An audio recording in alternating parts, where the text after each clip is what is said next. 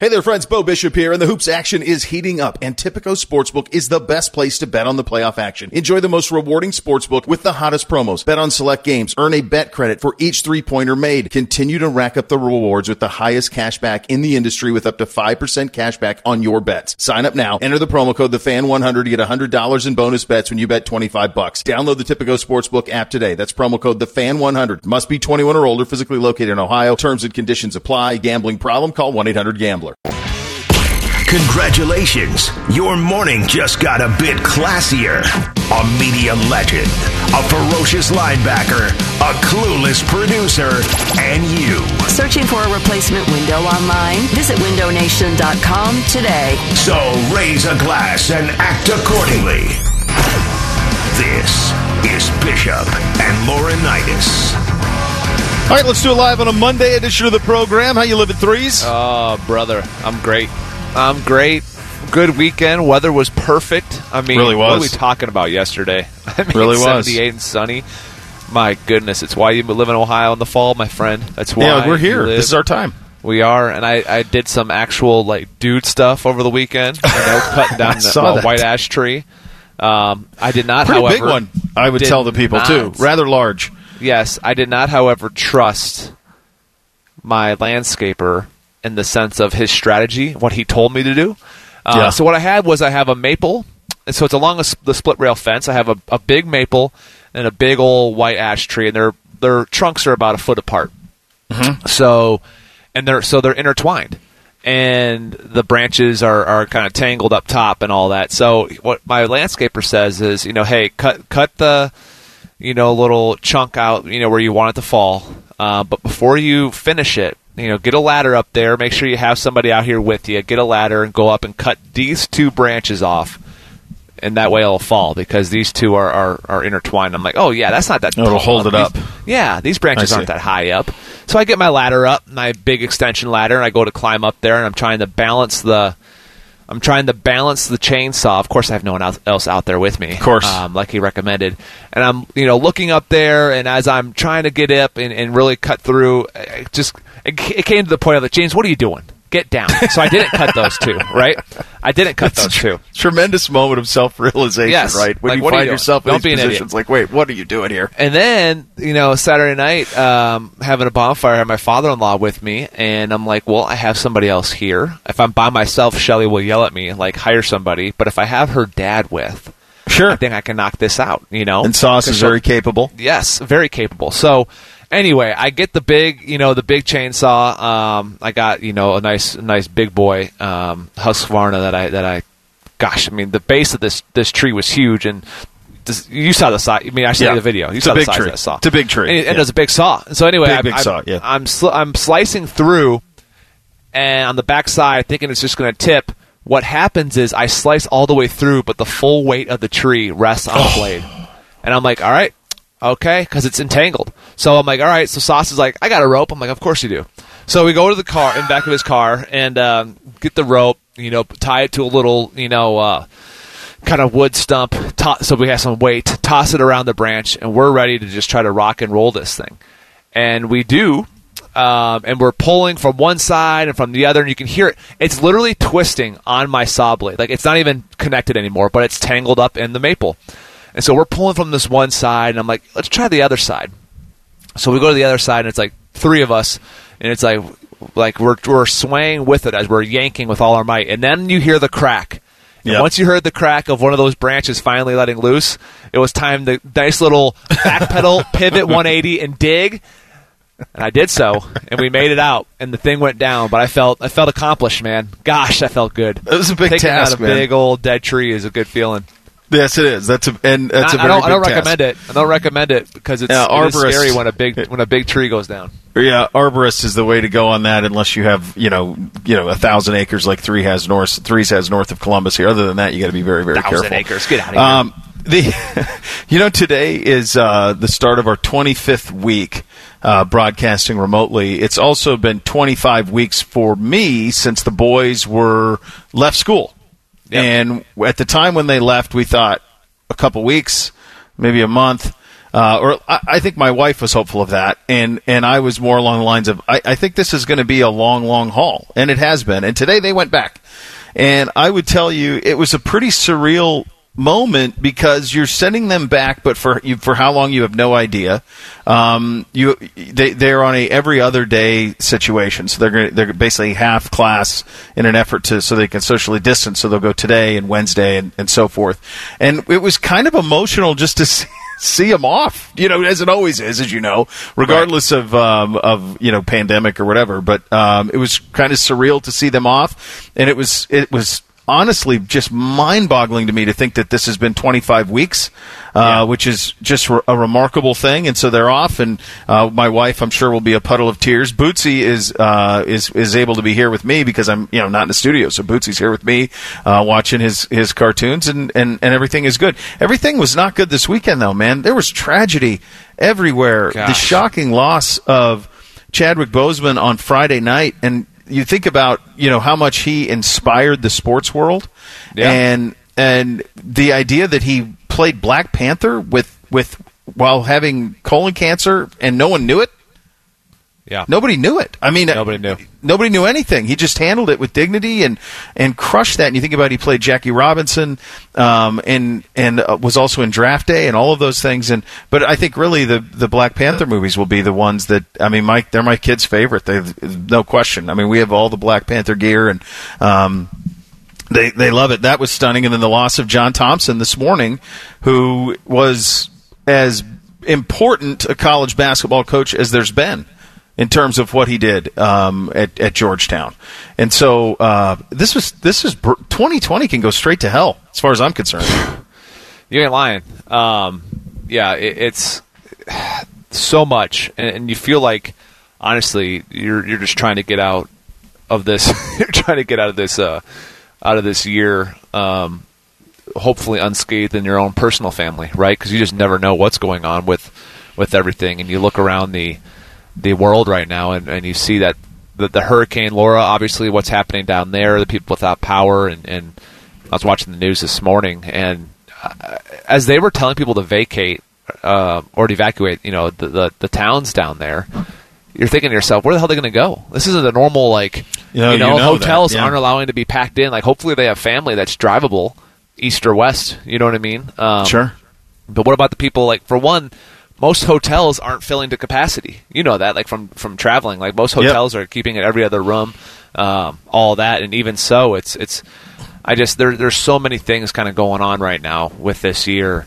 Um, you're just like my goodness, and I saw a very accurate tweet. They said, you know, is anyone more ready? Like, imagine if things were normal. I don't think they will be, but if they were normal, how excited the entire world would will be for New Year's Eve to say oh, go gosh. to hell 2020. Yeah, you know what I mean? Straight like, to hell. Yeah, you know, let's and, and, back to the kids going to school, Bo. I mean, I remember back when we were doing this, you know, kind of May, June, and they were doing the the graduations, you know, virtual or the pull through, yep. uh, you know, cars, you know, drive up and take a picture and all that stuff, and move on. Um, and I remember, you know, at that time the cases were starting to go down, and everyone was like, "Well, thank goodness this is over." Kind of, you know, what I mean, that was kind of some right. of the sentiment. And I remember us being like, my hope is that we're just back to normal by school year. But we, we would say it, and yeah. when we said it at the time, you were almost saying it like tongue in cheek. You know, like, ah, uh, you know, gosh, I just imagine if it isn't. And in some places it isn't.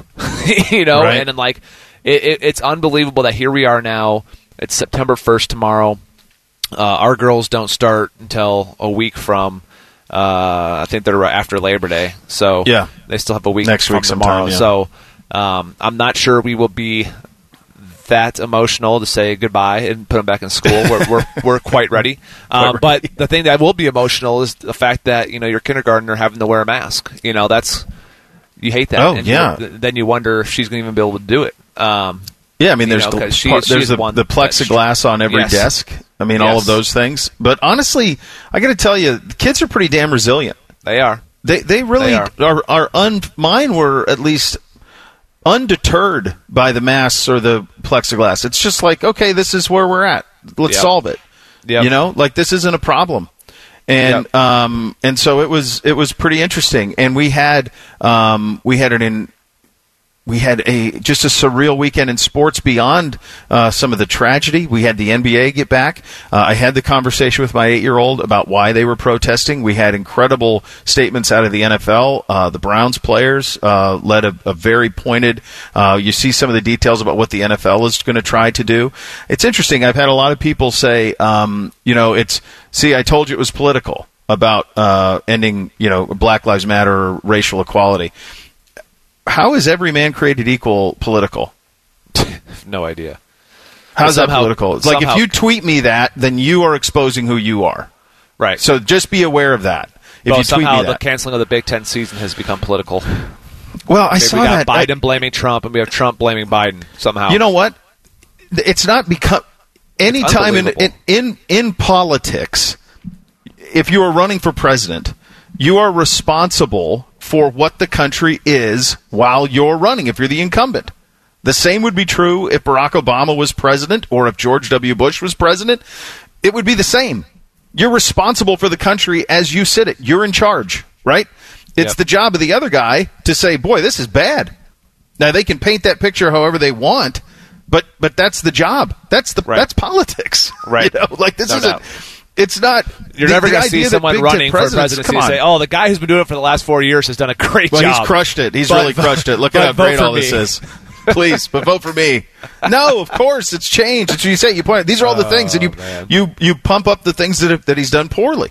Um, so it was interesting though. Back to my son. I so I had the conversation with him because he he loves the the NBA, and so we had and it was back, and uh, there was some great stuff. I mean, Jamal Murray with 50 in the he and th- that that's just incredible what they're doing in that series between the the Nuggets and the Jazz, and he loves it. And so we we watch a lot of it. And we had the conversation, and he said, "Well." He said, "Well, what?" He go. He said, "Well," I said, "Well, you know, these black players feel that they're they're being treated unfairly, and they're and, and he said, "Well, why? Who would do that?" And he go, would, would white people do that?" And I said, "Well, no, not necessarily. Certainly not all white people." And he goes, "Why can't we all just treat everybody the same?" And I said, "Great question." You yeah. will do that. Your generation will do that. We're getting, we're going to get better at this, you know, going forward. We will get better at this going forward. Um, but we, we had the sports back. We had college football over the weekend. I watched more of the high school football, honestly. I love the high school football. I watched the St. X game. They're playing some team uh, out of Indianapolis on Saturday night. I was watching that. Watched the local high school team on the local uh, cable access on Friday. So uh, I, I did watch some of that football. Did you watch the college football at all? I watched a little bit um, on Saturday night and checked it out. I was, I mean, it was it was bad ball for a lot of it, but I was excited to actually see it. Um, yeah. And, and then I was excited. I did watch uh, some of the high school stuff uh, throughout the weekend, and it's just it's exciting to see that sport back. You know, like yeah, it, it's sure. just you know it, it's it's bittersweet though. I will say because you feel like you know I'm out walking the dogs this morning um, with the girls, and you run into a neighbor, and he's like. Supposed to be game week. I'm like, I know it, man. Oh, you know, and it's just like it stinks that realization. Sure the does. one, the one school that you absolutely care about the most, and the one thing that you absolutely care about. Now, look, I, and, and, and I think we you know we texted about this. This is the SEC still has a ways to kick off. The ACC We're a month still, out. you know what I mean. So Notre Dame's going to kick off what the fifteenth or something like that. Yeah, Um, three two weeks. two weeks. So we'll see if Yeah. they get there. Pro football is two weeks away, less than two weeks away. So you're you're uh, you know you're getting close to some some fun things, some football weekends and stuff of that nature. Um, but it's it's no matter what, it's going to sting. Like I, I I had the viewpoint of. I wasn't really that upset with the Big Ten canceling at first because I assumed everybody else was going to do it eventually. Yeah. And the closer and closer I get to the other conferences playing, I'm getting more and more upset because I, th- I felt like it was an inevitable step. I thought they did it way too soon. Sure. Um, I, I still believe all those things, but I thought, you know what? Maybe eventually, maybe it's end of September, early October, those schools cancel, you know, and we'll all be in the same boat. And now I'm not so sure, and so I get more and more upset as we get closer um, to it all happening. Still some time left, but um, it just stinks, man. It does stink. We're four weeks before, well, three, you two weeks from Saturday for Notre Dame, four weeks before the conferences that really matter play. Um, so there's still a long ways to go on that. But the news is trending better on that front, in, depending on what perspective you want to look at it through. So we will get into all that in terms of where the Big Ten is after another weekend of protesting, uh, including some emotional stuff that happened outside of the shoe over the weekend. We will get to that. Trade deadline for Major League ba- Baseball. Mike Clevinger could be moved today. We'll keep you updated on that. Lots to get to on the program. Off and running on a Monday. Bishop and Laurinaitis right here on the fan. Keeping you entertained with our vast selection of hot takes and play by play for over 25 years. Pro- Atlas Butler is built to keep you comfortable, and our plumbing services are no exception. You can rely on Atlas Butler for trusted, convenient plumbing and drain service. Our expert plumbers and drain specialists can take care of anything, from a broken water heater to a clogged drain. Call today, get it fixed today. That's our pledge to you. Atlas Butler is at your service. Call 1 800 Furnace. to be your home of the Buckeyes, the fan, Ohio sports destination. Day drinking responsibly with a touch of class. This is Bishop and Laurinaitis. And brought to you by our great friends at Window Nation. If you're in need of search of replacement windows, check them out at windownation.com. They'll take care of you the way that they take care of us. Boy, the list continues to get longer and longer and more elite, frankly. Ja'Marr Chase reportedly going to opt out of his season at LSU. Still sources at this point, still reportedly, but typically these things, as we've seen with Micah Parsons and Bateman and others, once there is a report, eventually it's just getting it organized and then getting it out. Um, he will be the first wide receiver off the board. He would have maybe been this year as well. Kenneth Gainwell, the running back out of Memphis, opting out as well if your team's going to play like like Chase's is going to play, and you opt out, And he's not the only Tiger. I mean, he's a third, isn't he? No. I think he's the third Tiger at LSU. I believe out. I believe so. But he's the most. Oh, he's, he's the the most noteworthy, certainly, no doubt. Um, but we've seen that Rousseau, Gregory Rousseau at Miami opting out. Yeah. Is this is this possible that this is more than just a one off? Is this all about the pandemic, or is this about something else too? I think the pandemic is making it easier. The pandemic is giving them a. Uh, it's a, look. It's the perfect storm for these kids. Some of these kids absolutely might be about the pandemic. So I don't want to speak in totality. about- Gainwell is that he had three deaths, three family members died of Yep. COVID. So, he is I totally, sure. I totally, unbel- I totally understand that. Right. Um, when you look at the big picture, though, these kids have flirted with it, and they get pushback. Right. Like if you're, um, so and so player and you sit out of said game, right? Like wasn't it Roby who sat out of the Orange Bowl? Um, Oh yeah, we've had yeah. There's been several of those guys. and where you feel like, uh, which is funny because anytime I ran into a Clemson guy uh, on any team, they'd be like, "Man, it's because Roby didn't want that work with Sammy Watkins. That's why he sat out. He made a business decision." Like, maybe he did. Maybe, he did. Right? Like, if you already know that you're going to be a first round pick, and I, I'm not going to speak for Bradley Roby. I, I assume Bradley Roby would take that challenge on because he's doing it every Sunday in the NFL. You know, I think Yeah. he just didn't want to get hurt. Um, but do you like no matter what, like Bradley's decision there, right? Most fans, most, I don't, I don't know what the percentage is, but most fans would say, "Good for him, smart business move." But there will always be a Sure. percentage. Even the face of college football, Herbstreit hates it. He understands it, but he hates it. He hates the idea of not finishing a thing out with your team. Like he's said it on TV. He has said it, you know what I mean? Like he understands the business move for it. But he also just hates the fabric of college football. And the fabric of college football is changing every single day. I'm not saying whether I agree. Look, as a teammate, as a captain, there was not a second of my thought process. And this is way back in the past, but there was never a second of like, I'm not playing the Fiesta Bowl. You know what I mean? Like that wasn't even thought of back then. But as you got more and more like these guys understood, like shoot, I don't. You saw the Jaylon Smith, like when that stuff happens. When Jaylon Smith, that cha- that was a big game that, changer. that yes, that Yeah. changed it a lot for for everyone's thought process. So. What's unique now is that not only do you have top ten guys skipping or first round, you know, top twenty prospects skipping, you have like third and fourth rounders that are skipping, and you're like, bro, you're not even that dude. Like, what do you? Anyway, but that's their own decisions, right? Um, you have guys go pro that go pro too early. You know, one of the first people I think of that I, I, I wish would have stayed one more season is Jalin Marshall. I wish he would have stayed Oh, one definitely. more year. Um, Noah Brown. I mean, there are guys that um, now Noah made the Cowboys, and you know for a couple of years and all that. But like you, you wonder like one more year in school, what would that have done for you?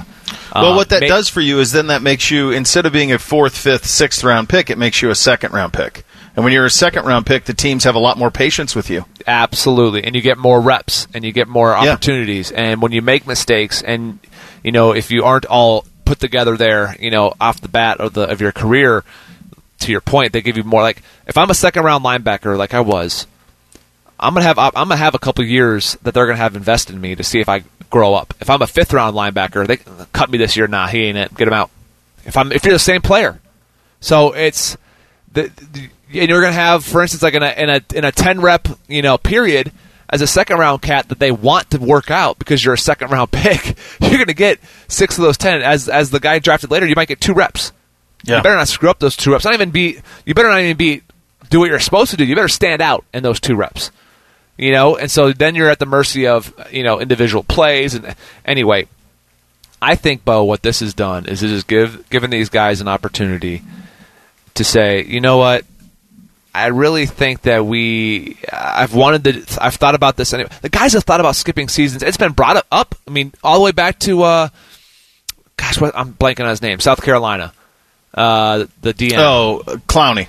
Yes, for Jadeveon Clowney, he was the, probably the first where people are like, "Why even play?" Yeah, Trevor why play? Lawrence has been the recent one. You know, why even play? So, I think now what you're seeing is, oh, there's a pandemic. This season's going to be weird anyway. Um, like if you're Chase, you just won a national title. You're coming back with a brand new quarterback. You're looking around. We're not even going to have full stands at you know Tiger Stadium. Like this is this season's going to be absolutely whack compared to last season. You know what? I'm going to go pro. I'm not going to Plus, think about this. You're right. Every game's an SEC game. Yep. Every Yep. game's going to be that physical. How, Yep. How's his tape going to be any better than what he just put on film? Exactly. So all these things. So what's going to be fascinating is how's the NFL view these guys, you know, and if these guys honestly, because word of mouth's going to get around. How does the NFL view these guys? Rashod Bateman, all that. Like they're already going to have to evaluate a bunch of Big Ten players that aren't playing because of a mm-hmm. season. You know, that, that's not. My hunch yet. is they'll be just fine if they're at the high end. yeah. Like I don't think this. You know, I mean, Nick Bosa But. I'm, I'm wondering if this, yes, like Nick Bosa was an example. All these guys are so. You're what's going to be interesting is who's going to be the guy to do it non-COVID because you're Yeah. there's a precedent now. What, what and this is called you know under COVID, but if you're Justin Fields and you go pick number two, which I expect he will, or pick three, then guess what? The next quarterback who has an opportunity, if, if he doesn't legit, now I don't think if it's a guy from Ohio State, this is going to happen, right? Because there are bigger goals. Every kid, most kids still have goals of like Heisman Trophy, of All American, of winning a national championship. If you're on those teams, I don't think it really affects them. So if you're on the halves, the six teams that have a legit chance, Sure, but if you're a kid who's a four star who ends up going to like a school um, like Nebraska or somewhere or wherever, you know what I mean? Like doesn't have an actual chance of winning a national title, then what's your or winning a Heisman? Then what's your point? Like, Yeah. I'm gonna go to the league now. I'm not gonna. What's your why? I think it's going to happen. I don't know how much. I don't think it's gonna be a, a total you know whitewash of this over and over, like a total avalanche, if you will. But man, I, I, I think we're I think we're getting close to that. And the COVID has been a nice excuse for for some, not all. I think some have absolute valid reasons, and I think I'm not going to double. I'm not going to question anyone who really does it. Um, said that at the beginning, but I think that it'd be naive to think that every single one of these kids is doing it purely out of fear for the pandemic. Um, I think some of them realized I can make this decision right, and no one's really going to hit me with blowback because of the pandemic. Yeah. Yep, I, I would agree with that. Uh, some interesting news out of the NFL that we will get to next, including scrimmages for both the Bengals and the Browns. And one NFL team is making dang sure they're going to pick at the top of this draft, probably for Trevor Lawrence, although Trevor Lawrence could solve that on his own as well. We get to all of that coming up next. Bishop and Laurinaitis right here on the fan. You'd think that during a three hour radio show, Man and Bone. Hey there, friends. Bo Bishop here, and the hoops action is heating up. And Tipico Sportsbook is the best place to bet on the playoff action. Enjoy the most rewarding sportsbook with the hottest promos. Bet on select games. Earn a bet credit for each three pointer made. Continue to rack up the rewards with the highest cash back in the industry with up to 5% cash back on your bets. Sign up now. Enter the promo code TheFan100 to get $100 in bonus bets when you bet 25 bucks. Download the Tipico Sportsbook app today. That's promo code TheFan100. Must be 21 or older, physically located in Ohio. Terms and conditions apply. Gambling problem? Call 1-800-GAMBLER. Would say something intelligent. You'd be wrong. Common Man and T Bone. Weekdays from 3 to 6. The Fan. It's Bishop and Laurinaitis' is What's Up? What's up, man? What's up with you? All right, here's what's up on a Monday. The NFL 10 days out. pretty pretty amazing how quickly 25 weeks can pass and football is here. It will be here in 10 days, no preseason games. So a lot of these teams want to get into stadiums and scrimmage and try to give a game-like uh, atmosphere for really not just for the players and the coaches, but also, you know, for stadium ops. What does it look Yeah. like? What does it sound like? They've hired sound engineers in these places, so they they treated them like games, is, is what they tried to do. Um, and in Cincinnati, that meant Joe Burrow. And Zac Taylor was asked about Burrow and if he feels comfortable with him being the starter week one. Here's what he had to say. It's command of the offense, um, leadership in the huddle, understanding of what he's got to do to move this offense, uh, his competitiveness, his urgency. Certainly, there, there's there's areas to clean up. There's there's no question about that. But um, he's he's got a great grasp. You know, just going over the call sheet with him today before the scrimmage, he's um, we're in sync in terms of how we see things and think of things and you know, it, we haven't had a chance to be on the field too much together, but it is important to um, start to see things the same way. And so I, really feel like we're making um, a lot of progress in that direction. So he's just been impressive. You know, he, he's what we expected when we took him number one overall. Um, hasn't disappointed one day he's been out there. That's that's incredible stuff. And here was Joe after the scrimmage and what he was unhappy about. We had some guys out. Um, we weren't live, so you know it's tough to run the ball when any kind of touch is a tackle. And then you know we didn't execute the way we needed to. I didn't execute the way that I needed to. Um, so I know you know not not everybody was happy with with with how we played today. Have you ever the rise that he's had? No, no, and he sounds like a vet already. Um, He does, when yeah. you when you listen to his demeanor. Um, says all the right things, and and it's going to go a long a long way. The hard thing for these coaching staffs right now, um, I think, is that there are no officials allowed due to COVID. Right. Like the amount of like you're used to having local college officials at Sure. every single practice, um, officiating stuff. Like we had them at every single practice in St. Yep. Louis in camp, and you'd get a report on penalties, and, and it was a huge benefit because you could go and ask, you know, little things like, okay, well, why'd you call this? Why didn't you call this? You know, and you had feedback on like where the refs, like Fisher used to go through it all the time, where the ref's eyes were looking. So he would actually tell guys like, "Here's the part in the play, James. You can get away with holding the running back because the umpire's eyes are going to go from you on the running back to the center to here. You know, so at this part, you know, grab him before he gets through the line because once that happens, you know, he's going to be looking, you know, for any holding downfield. Like he would actually teach you where like specific position specific where the like the refs are actually trained to look and so i mean because it would help offensive tackles like oh tackles don't have a chance they have a they have an official official on you watching for holding every single you know all the way through the pass. So he'd Yeah. say you know like you guys can't afford but guards? Oh yeah a little got a little leeway. We got one official looking at the three interiors you know so it it was fascinating to kind of to hear that stuff. Well these guys don't have that benefit right now. And so I was reading the article about the scrimmage, and he said, you know, there were some plays were disputed, and Joe's interception was disputed whether it be PI or not. Well, you got to assume it wouldn't have been. You know, you can't you can't get into bad habits because that's that's what this is going to allow you to do, right? Especially on defense. If if if you have a if you have an official or a guy who's working or playing the official, a coach, and he happens to be a defensive coach, well, that ain't PI.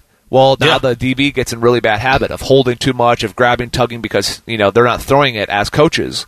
But would a real official throw that flag, and now you have bad habits you're trying to get out of in week one, two, three. So that's where it's hurting these players. Yeah, it is, and it's um, the one thing that I think from it, and we've mentioned this before in respect to Burrow and Taylor. They will get to grow together. Yeah. It's going to be the same coaching staff. It's going to be the same offense for five years. Mike Brown's not firing people. He's not paying people not to coach. So Zac Taylor's going to be the coach there for Joe's real, really entire NFL gestation period here, and Yeah. that's a remarkable advantage. That's a remarkable advantage for him, and so You know they will be able to walk step and step. as a as a Bengals fan though, last year drop passes were an issue. From everything Mm-hmm. it sounds like, drop passes were an issue in this scrimmage. This is the last scrimmage before Yeah. kickoff. If you're a Bengals fan, Yep. and one of the things you kind of thought about as a Bengals fan, you're thinking about just stay healthy, stay healthy. Well, in the second scrimmage, which what really would be your third preseason game, right? Like they touted this as kind of like their third preseason game, right? This this Yeah. is their This dress is the rehearsal. walkthrough. Yep. Yes, this was their dress rehearsal, and you don't have Carlos Dunlap, John Ross, Joe Mixon, or AJ Green. So if you have Joe Burrow out there trying to do like, sure you can go full speed reps in practice, but Yeah. not scrimmage reps, and it is different. You can say, It's "Hey, different. we're going to go thud this period," versus knowing that you're in scrimmage mode. Those are different tempos, and you didn't have Joe Burrow out there with AJ Green, Mixon, or Ross on your starting offense. That's concerning. Yep. We're going. This Yeah. is a very light training camp. This is a very light Oh, training it's camp. so extreme. I, it's hard to even wrap your head around it. I mean, you know, in Cleveland, they've they've missed three hours of padded practice. They have the only t- the, the most. They have they, they've had one. They were yesterday at the same. We'll get into this in a second. I was actually fortunate enough to be there, where it was the only time that they took guys to the ground, and even then You're- it was sort of. one. I mean, you're you're you're no, up there with, definitely like, uh, not. the owner. Definitely, you know, no, up there with no. the owner. Ownership Yeah, isn't even tier one. Ownership's tier two. Um, Well, one you're even thing I- higher than Haslam. That's crazy. please. Here's uh here's here's one other thing though. The Jacksonville Jaguars have done it. They've done it. Now the Browns did this when Sashi Brown was running the Browns. They did it. They drafted number one overall Myles Garrett, Baker Mayfield. The Jacksonville Jaguars are going to draft number one overall this year and probably next year as well. They traded Yannick Ngakoue for about sixty cents on the dollar to the Vikings, which makes the him and Danielle Hunter. Gosh, that's can I interest you in yet that? I think that'll probably be pretty successful. And they waived Leonard Fournette today. Now Fournette is, uh, you know, he's not. They said they Marrone, in fact, said we couldn't get anything for him. Couldn't get a fifth. Couldn't get a sixth. Which made it seem very personal, it probably is. Um, but it's the same GM who's been drafting since 2013. He's botched all of this. Um, for all of the talk of the Bears for Trubisky, botching Trubisky at number two, the Jaguars took a running back they didn't need at four overall, and they had three years of Blake Bortles. Yeah. They, I mean, that's the Deshaun Watson draft. That's the Pat Mahomes draft, and they passed. But they are putting themselves in position to draft Trevor Lawrence number one overall. Now, I do think this is important. I tweeted this out earlier today. Trevor Lawrence's hero is Peyton Manning. Peyton Manning went back for his senior year. Some Yeah. think in part because who was going to get him number one overall in that Yeah. draft. So just be aware of the possibility of that. If he doesn't want to play in Jacksonville. Although if they pick Yeah. number one overall two years in a row, Right. won't matter. That's very true. Well, although Peyton could say, "Hey, well, look, my brother did this. He just said I ain't playing there." Yeah, you could do that too. He could also do that. Um, you never know what motivates a human being, and I think a lot of us will assume stuff. A lot of people assumed I was going to leave early. Um, I didn't. I didn't want to leave college. And looking back, I was thrilled with that decision because the NFL is not as fun as college. The paychecks are great, but college it's still personal. It's still your boys. Like you're still. It's that team stuff, right? Like Yep. that's the biggest thing between college and pro. Like college, like you still do that mental toughness team stuff where you're all going through crap together. Remember the many times me and Marcus would just talk trash about Luke, say how we hated him, you know, all this. He's too hard on us, all this stuff, and you know now Marcus can't can't get away from him. Um, you know, but like you appreciate those lessons looking back. But in the moment, like those are the fun parts, going through the grind with the guys and doing all that. Like in the NFL, bro, it's it's 53 individuals in different areas of life, right? Like it's not the same. Like Tom Brady can try to relate, but Tom Brady knows music that a lot of these kids are thinking are super throwback. You know what I mean? Like Oh, yeah. he's in there with 21 year olds. Tom's phone. It's and that's not that's the extreme case. But like even when I first came in, like you look at other guys like Leonard Little, and they're like, I'm like, what are you doing this weekend, man? What do you mean? What am I doing this weekend? I got, I got the kids, bro. Like I'm going Yeah. home, I'm having dinner, I'm with my family. Right. Oh, all right, yeah, okay. you know, like Right. it's so different. Um, And Trevor's engaged. He's getting married. He's a ma- you don't know where his mindset is with all that. Maybe he's Yeah. thinking, you know what? I want to be a f- three-time All-American at Clemson. Maybe I want to have a legacy so rich here as a three-time national championship winner that no one can touch. You know, maybe that's what I want to do before I go on to the NFL. Some kids, You never that. know. Manning saw it that way. Eli played all the t- the the four years at Ole Miss. They- tho- those things can. Andrew Luck did it as well. All of them, and Luck and, and Peyton certainly would have been the number one overall pick had they come out when they were first eligible. One last thing on this: think about how fast life comes at you. Two years ago, the Jacksonville Jaguars played in the NFC Championship game. Yeah. it was the 2017 season, but it was in two, January of 2018. Jacksonville played in the AFC Championship game. They were up 17 to 10 going into the fourth quarter at New England. Yeah, All those all guys are gone. handle. Yep. They're all gone. Yeah, I mean, the list. Here's the list. I mean, the the six straight picks in the top five: Justin Blackmon, who I loved, I was off. Luke Yeah. Joeckel, Blake Bortles, Dante Fowler, Jalen Ramsey, and Leonard Fournette. well, Ramsey's a stud. Not on the team though. No, it's I okay know, if they're a are. stud, Right. But if Yeah, you're but a you- stud, you better keep gotta them in your them. in your organization. Yeah. Your organization. None of those guys wanted to stay there. Some you you pushed out, and none of the others didn't want to play there. Yeah, make you'd have to question what what exactly are we doing here. Um, all right, the Browns had a scrimmage at First Energy Stadium yesterday. I was lucky enough to be there. Uh, I'll give you some of the some of the feelings on that and some of the things that you saw just from a stadium perspective because I think it's a, a harbinger of things to come with the NFL. We get to that coming up next. Bishop and Laurinaitis right here on the fan. Hey there, friends. Bo Bishop here, and the hoops action is heating up, and Tipico Sportsbook is the best place to bet on the playoff action. Enjoy the most rewarding sportsbook with the hottest promos. Bet on select games, earn a bet credit for each three pointer made. Continue to rack up the rewards with the highest cash back in the industry with up to 5% cash back on your bets. Sign up now, enter the promo code TheFan100 to get $100 in bonus bets when you bet 25 bucks. Download the Tipico Sportsbook app today. That's promo code TheFan100. Must be 21 or older, physically located in Ohio. Terms and conditions apply. Gambling problem? Call 1-800-GAMBLER. Consider yourself a Buckeye fan, you've come to the right place. This is your heritage sports talker and home of Ohio State Athletics, The Fan, Ohio sports destination. It's First Friday somewhere. That's a big sense of freedom. You're listening to Bishop and Laurinaitis. So I was fortunate enough to uh, be able to take the boys. Uh, the blonde and I took the boys to the Browns scrimmage yesterday at First Energy up in Cleveland, and um, it was it was such an interesting thing because very they were smart to this, and my guess is this happened around the league, is they wanted to give a, a kind of a run through for the workers at the stadium and the team officials, and just Yeah. this is what it's going to be like and it was pretty surreal to drive right to the stadium. Like if they had if they had done a scrimmage for full fans, there would have been forty five thousand people there. Uh, this year there might have been seventy. If there was no preseason games, there might have been seventy thousand people there. Um, but it was surreal to drive down to the stadium up there on the lake, park right across the street, walk into the stadium, and what they did is they had. Um, s- seats were roped off. Like you had to sit. So uh, it was there were five of us, but the five of us couldn't sit together. So there was like four and two in these kind of. Uh, strategically located around the stadium to where you were really not within six feet of anybody. And my hunch is that's what's going to happen when we, if we have fans in the National Football League, is that Right. they will essentially they rope off the seats, so there's just no way for you to sit in them. Um, and so I, my guess is that's what it what it's going to look like. They piped in the crowd noise, which they're going to do. The NFL, I read in Football Morning in America, the NFL has gone through Well, some four stadiums years. doing that for years. right. Brady Metrodome threw was that out accused of about Indy too, yeah. Brady Yep. threw that out Friday with Indianapolis, but um, they will pipe. So the NFL Films has four years of stadium-specific sound that they can pipe in so that it matches uh, what it sounds like when they played games. So there will be a hum in there and those type of things. It was interesting, and it was. Um, I'm glad they put the noise was a little too loud. They they had it a little too hot. I think they were trying to simulate like Baltimore what it would be like. Um, But I will say that it was eerily. It's eerie to be in a place and it be quiet. I got a question. Is this a sliding scale? Like, you know, because, um, you know where I'm going with this.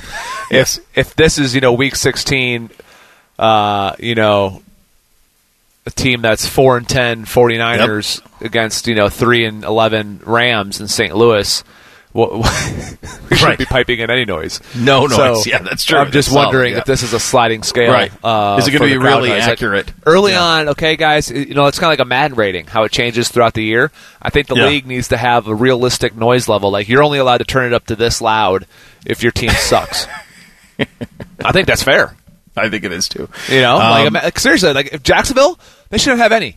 Nope, no crowd noise allowed to be pumped in. Dead silent, I think- like a, I like think a you're gonna low-level see- high school game. I, I think the NFL it's going to start out, and then I think it's going to be really interesting which teams have culture going forward, because the things you're talking about, the four and elevens, the, those type of teams, that's going to be tough sledding. That's going to be very very tough sledding. Oh, bro, the Um, guys that stay still get stay to bought, stay. bought in with all Yeah. this. Uh, as for the actual scrimmage, so it was first team offense, second team defense, vice versa. Um, the they only really got two series each. Uh, on the second series, the first team offense scored. On both series, the second team offense scored on the first team defense. Case Keenum led two long drives, including a, a deep ball to David Njoku, which uh, picked about sixty yards.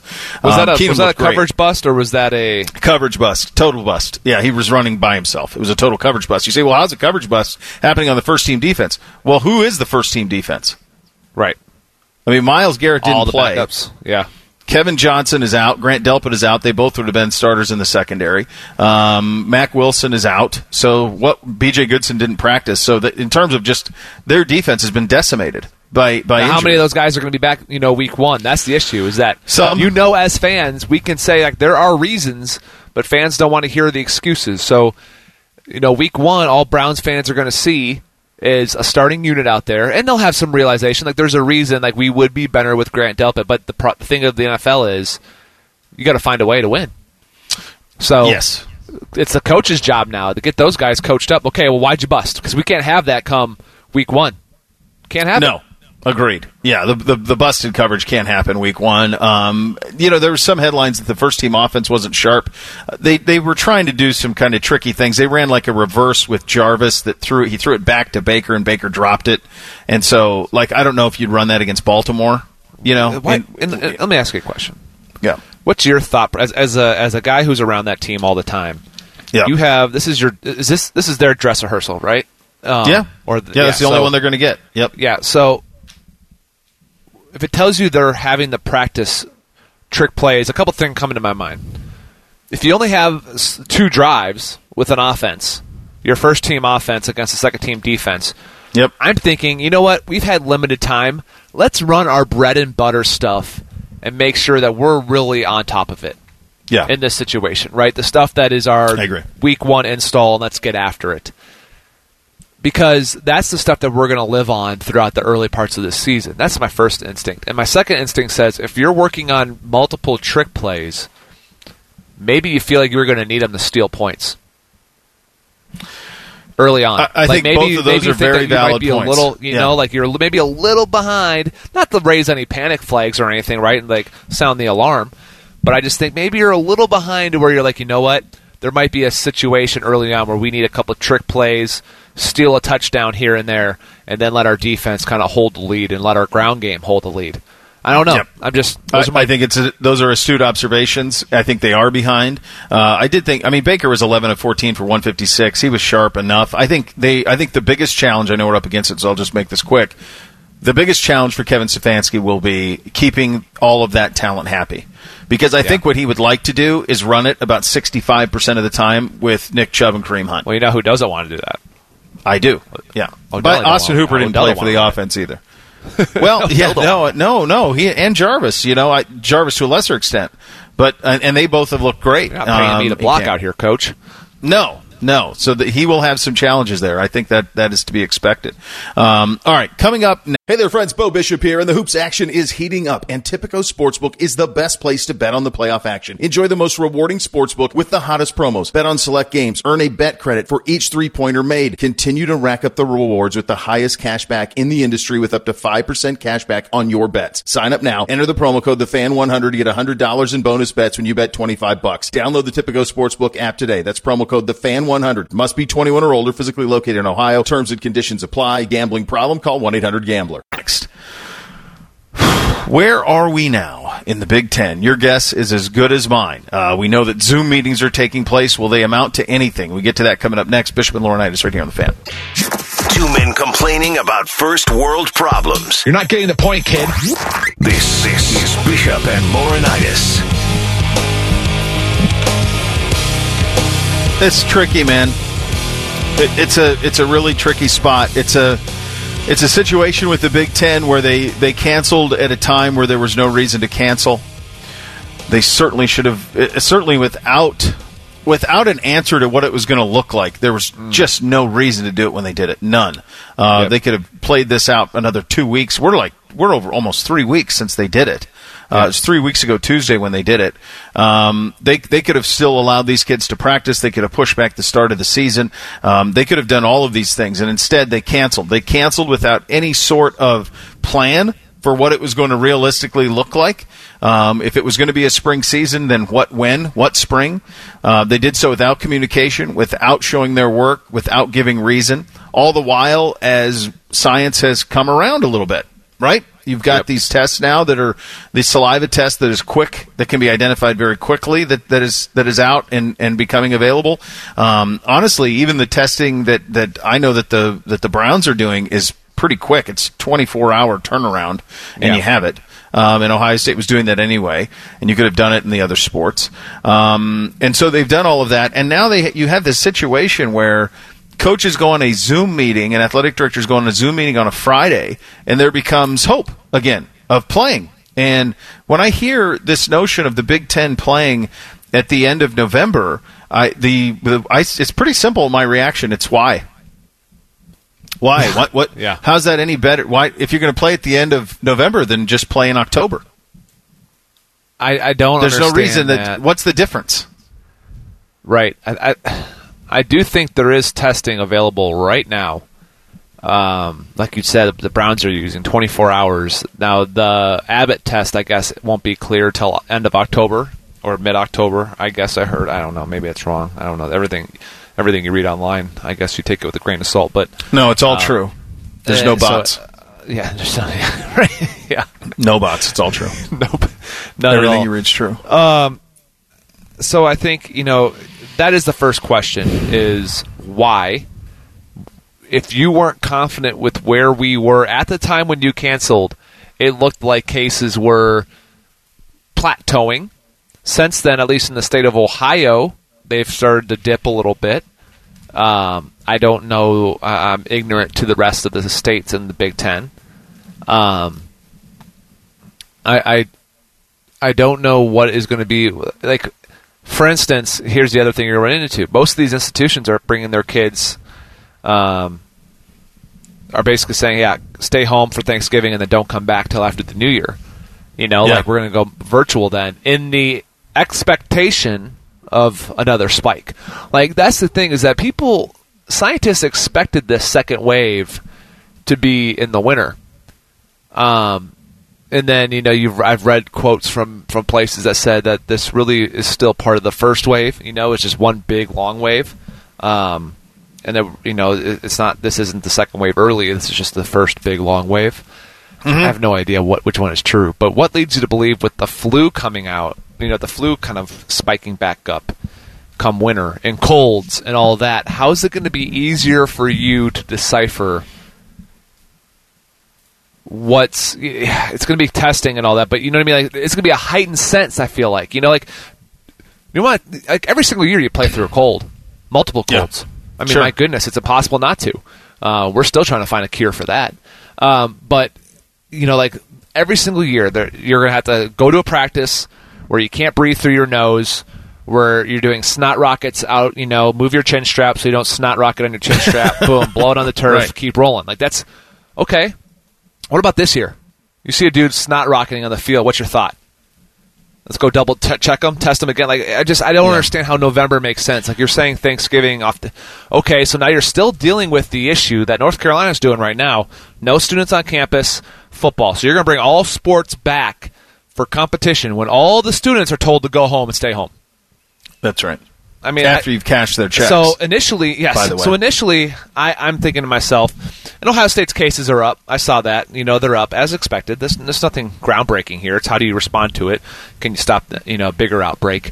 Um, I, so when I first heard the news as we were getting off air on Friday, I'm like, okay, You know, it's exciting. And then I sat there and I thought, okay, who's meeting? Who was meeting on that call? The coaches, right? Yeah. Coaches didn't cancel the season, guys. So you can No. get all fired up. You can high five. Yay, we're back. We're going to do it in November. No, I will get excited when I hear Big Ten presidents because the reality of it is the coaches don't have the say, guys. Coaches do not have the power or the pull. They can get together and present it to the presidents. Hey, guys, here's what we want. Guess the presidents can say. That's cute. Thank you. We're going to keep moving forward with our decision. It's the presidents. They are the ones that are in charge, not the coaches. And I know a lot of the coaches sometimes think they want to be in charge and they run the school. And I'm sure a lot of them are fired up because they're realizing we actually don't run the school. Yep. But the more I thought about it was because I was getting optimistic. I was getting super excited. Like, oh man, I hope this happens. And a lot of conversations about it over the weekend. And then I kept going back to, but the coaches didn't cancel the season. If it was up to the coaches, we'd be playing still. If it was up to the ADs, I believe we'd still be playing. It would have been delayed a couple of weeks. Yeah. But can we get the real decision makers, the presidents, the chancellors, and the commissioner? Can we get them on a Zoom call? If they're on a Zoom call and it's brought out, or, or and it's funny because like I I heard uh, Maddie Ice and Rothman saying this, Bud. They're saying, "Well, what we need today. This is on Friday," and I totally agreed with them, but I was laughing because I'm like, "Come on, man, you know better than that." But like Maddie Ice was saying, what we need today is a statement from the Big Ten saying, "You know what? we, we are reconsidering. We know with with new information, we are reconsidering, to, and we are talking about on November. Like Gene said, yeah, we're you know a lot of options are getting discussed, and then more Sure. reporting came out where it's like you know what, really the January thing is still the, the favorite. But I'm like, I was like, yeah, that, that'd be nice. You know what? Any statement from the Big Ten would be nice, Maddie. you know, Yeah. like I Any agree. leaders. Like, well, they did a- a- put the a one out real- that said the one on Thursday where they said we're not. We took. We went through great consideration. We're not changing anything.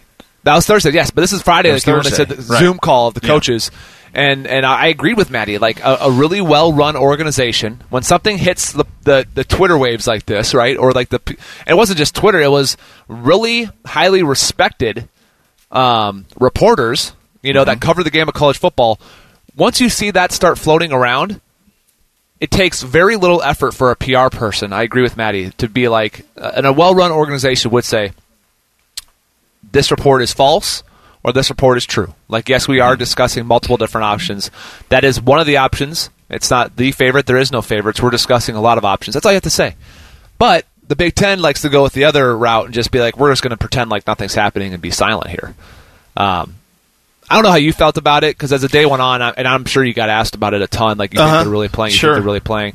And I kept Yep. saying, for what? Unless they're going to have a chance to play for a national t- championship. For what? It works for the other schools, not named Ohio State, because there's not another national championship contender in our conference.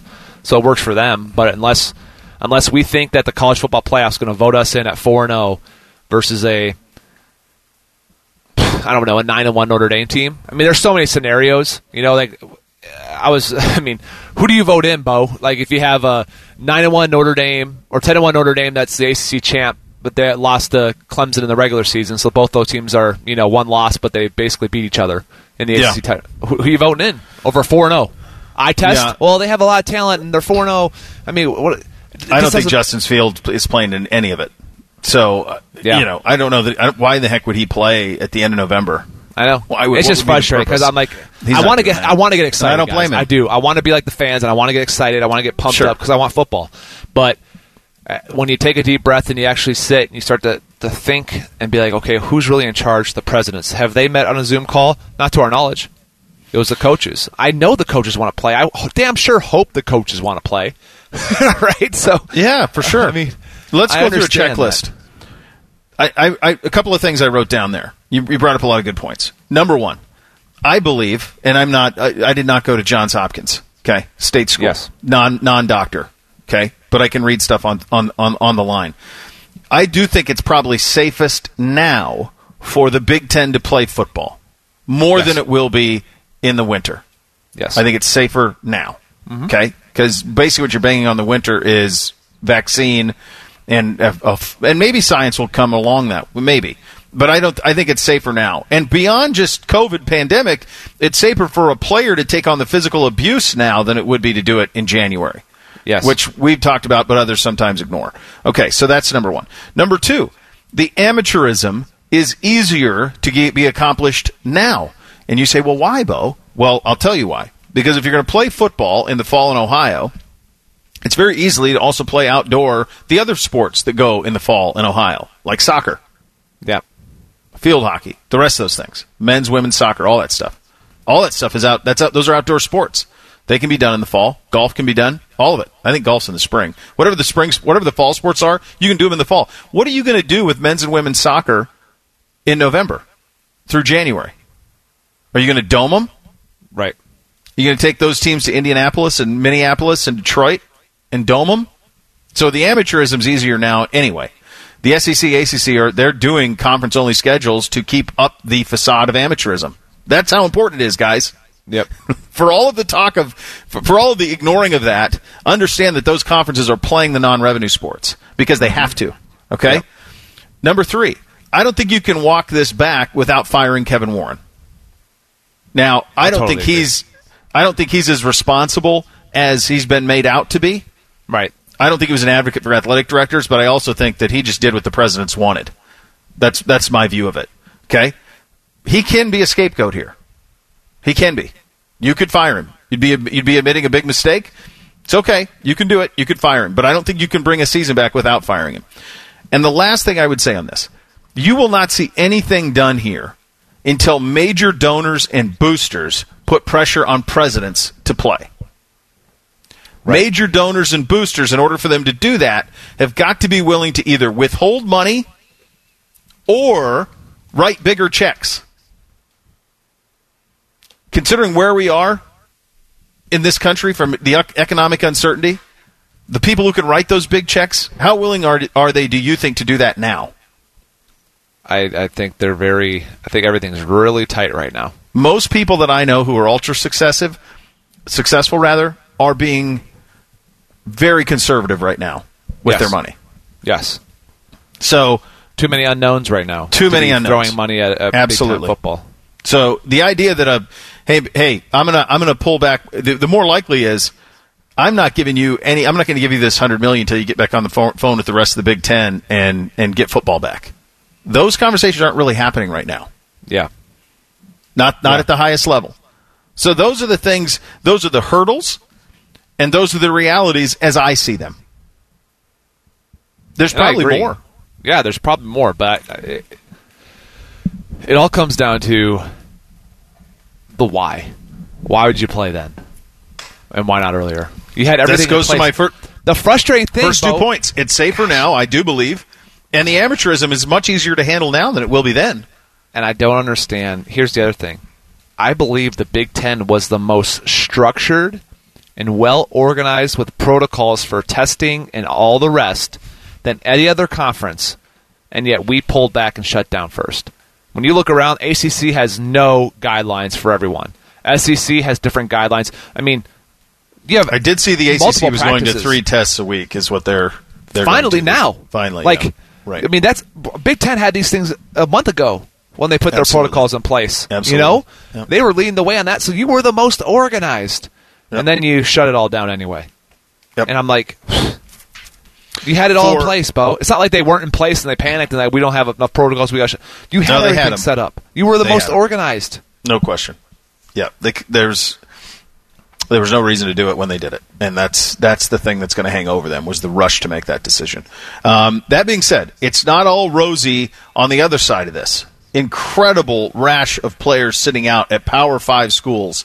You hope that these things get sorted out, but they are running out of time. Plus, no. Hey there, friends. Bo Bishop here, and the hoops action is heating up. And Tipico Sportsbook is the best place to bet on the playoff action. Enjoy the most rewarding sportsbook with the hottest promos. Bet on select games. Earn a bet credit for each three pointer made. Continue to rack up the rewards with the highest cash back in the industry with up to 5% cash back on your bets. Sign up now. Enter the promo code TheFan100 to get $100 in bonus bets when you bet 25 bucks. Download the Tipico Sportsbook app today. That's promo code TheFan100. Must be 21 or older, physically located in Ohio. Terms and conditions apply. Gambling problem? Call 1-800-GAMBLER. Dame with its plan for playing in front of fans. We get to that coming up next. Bishop and Laurinaitis right here on The Fan. Head to 971thefan.com to listen on demand and subscribe to all our podcasts. Wasting time has never been easier. The Fan, Ohio sports destination. A linebacker and a man of leisure. This doesn't even make sense. You're listening to Bishop and Laurinaitis. So, as of now, the SEC, the Big 12, the ACC, Notre Dame, the Power Five conferences, along with Notre Dame, have done what we thought the Big Ten should have done, which was just wait and just see what, just play this along, kick the can down the road a little bit. No reason to make rash decisions at this point. Um, I would, I would caution you though, because there, you hear a lot of, well, they're going to play. Well, they're planning on playing, but that doesn't mean that there aren't roadblocks along the way. And we saw last week with LSU where they had four linemen total. Not enough to play a game. Like if that happens the week of the opener, obviously they're not going to be able to play.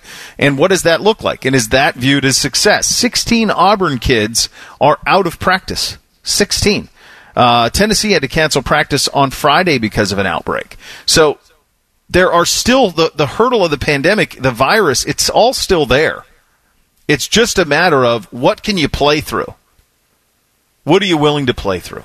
That will be the that will be the question for those schools.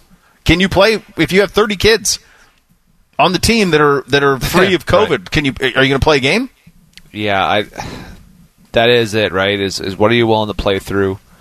What are you willing to? Um, you know, the, all these colleges are testing, so you're getting a lot of asymptomatic positives back, which is, I think, a good thing to know. I, the the data out there is still questionable, um, because when I look at that, Bo, I, I think to myself, okay, high schoolers. I'm assuming there's plenty of high schoolers who are playing asymptomatic. Oh gosh, yeah. They're still misinformed, not misinformed. I guess it's non-conclusive whether asymptomatic people can actually spread the virus, whether that's rare or normal. Depends on what you read, who you read. And as you like to say, these are doctors practicing medicine. Yeah. Um, by the way, if you want a Debbie Downer, there's a case in Nevada or somewhere where a guy retested positive for a different strain of COVID. His body built up antibodies to the first strain and did not protect him from the saw second strain. Jeez. And somehow they contracted because of the gene- genetic material in the virus. That one came from Asia and the other came from like Australia. Like what? So like this thing is mutating like every disease and there's different strains of different outbreaks. It, c- it continues to change. So the antibodies, like, it's why the vaccine won't be 100% slam dunk. I mean, you heard Dr. Fauci like a week ago say that he'd be thrilled with anywhere from 50 to 70% efficacy, and the but more, but expects it, but to be like more in the 40s. And you're like, okay, well, 40 is better than zero, I guess. Um, Yeah. right. So, Right. but again, like it all comes down to what until we find out like for certain whether and I'm not even sure it is going to be very black and white. Maybe asymptomatic spread is very rare, but in the rare cases it does. It's somebody else's weak immune system, and then you know I, I don't know. I don't. I don't. Like I'm not a doctor, so I can't pretend to play one. All I know is that whenever there's not consensus on something like this, it's very difficult to figure out what's the best decision, right? Because if, if, if these kids who have tested positive, for instance, down at Auburn, right, they had um, they're down 16 players when practice resumes tomorrow. Uh, they already canceled practices last week. Tennessee um, canceled practice on Friday due to a few more positive tests. So, are those positive symptomatic tests or are those asymptomatic tests um, to where got you know what I mean? So, I, I'm trying to figure out Yeah. because I'm assuming we had we have people all over this country playing high school football asymptomatic and we need some kind of realization: are they are they spreading it while asymptomatic? Because I don't know if they are or not. I and I'm not sure we really know as far as a collective scientific community. I'm not sure they know whether asymptomatic is normal to. Pe- I don't know. I think it's we're we're still learning about this thing, but I'm saying all this because if if these Auburn kids, if, if 12 of these 16 players are asymptomatic, right, or even 14 out of 16, and they have no symptoms, but yet they're positive, and we find out that it can't, you know, that it's very rare to spread it that way, then I'm saying play, mm-hmm. play. You 14 asymptomatic. If you don't have, if you don't have shortness of breath, if you don't have right, if you don't have any symptoms, and you think you're 100 percent normal, then go play. If it's rare, but I don't know. I don't No, know. no, and I don't. I don't either. And it, it- you know, from a just to think of how surreal this is. So we're we're not playing. There's really no plans to play at any point in the fall. Um, the Big Ten pretty pretty strong, and Teddy Greenstein will join us shortly on that, and he'll have a much Yeah. better feel in terms of where it is. He's the best when it comes to the Big Ten and its thinking. Uh, but Notre Dame's going to play, and they're going to play two weeks from Saturday. They will play at home. They will do so against South Florida. They will do so in front of 20% capacity. Uh, they will do so with no tailgating. They will do so with no fans outside the facility. Uh, they will do so with the priority of the tickets going to students. That if the students want to go, they can, and they will do so with um, with with parents, and, and that will will make up the crowd. That will make up the 20%. That's two weeks from Saturday. Now they're a private institution that is not a member of a conference that doesn't have to do what everybody else wants to do. They're not the state of Indiana. The governor has no say over them. They run it, and that's what they're choosing to do. And if you think this is bad now, you think it was bad watching Central Arkansas and Austin Peay. Wait till you see them play South Florida in two weeks. Yeah, yeah, that is that is going to hurt when you watch the big schools go out there and play.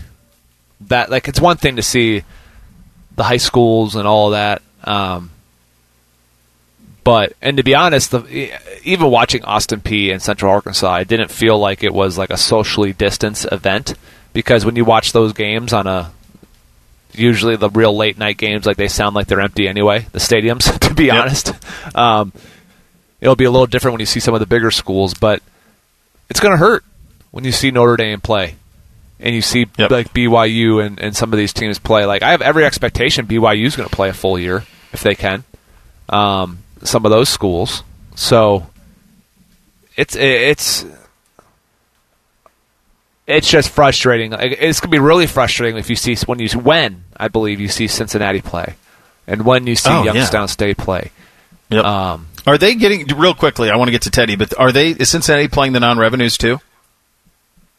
Uh, I believe so. But remember, Cincinnati canceled back in like April men's soccer. You remember that? Oh Like, yeah, they got rid of the sport. Yeah, they got rid of men's right. soccer. Um, That's right. That's right. Okay, know, Iowa's gotten So- rid of three, I, and I, that's what I'm wondering. I'm wondering at what point, like if you're running, like if you're running Ohio State and you're Gene Smith, or you're running Illinois, you know, or some of these, at what point do you realize, okay, we can't pay for these other sports anymore? Like Iowa went around and just cut, cut Yeah. threes. I mean, talking about a, think a proud, a proud swimming school too, as far as the amount of All Americans and the event, the inventors of the butterfly for crying out loud. I mean, I would have never tried the butterfly if it wasn't for Iowa.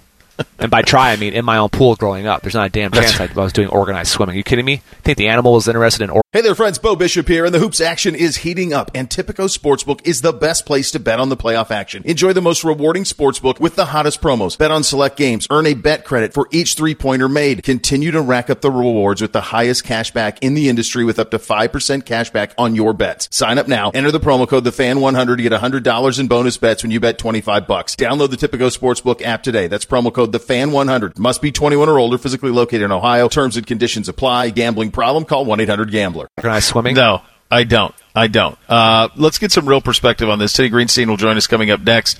Bishop and Laurinaitis right here on the fan. Can't get enough Buckeyes? We've got you covered. The Buckeye Show. The Buckeye Show. Weeknights at 6. The Fan, Ohio sports destination.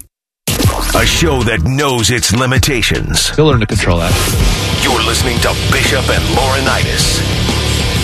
Well, Bishop, James Laurinaitis with you here on a Monday. Let's head out to the Bryant Heating and Cooling Systems fan guest hotline. Teddy Greenstein joining us. Chicago Tribune. Teddy, breathlessly waiting for your next report of what's happening because I think you got the pulse on it, unlike few. Um, where are we now, man? Well, good to be uh, with you guys, man. Though I think we're um, in a spot where uh, we're going to get some more explanation soon. I sense that the league probably wants uh, people to know a little bit more about the vote. Um, I think we might get some more information because of that Nebraska lawsuit.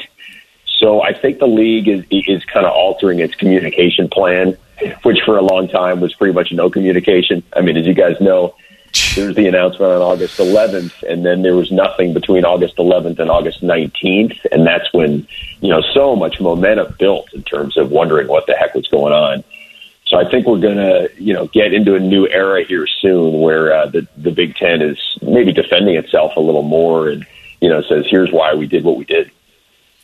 Teddy, was there an actual vote? Because I mean, this has been you have some presidents saying or AD saying, "Well, I'm not even sure there was a vote," and then Nebraska's chancellor basically said, "No, yeah, there was a vote."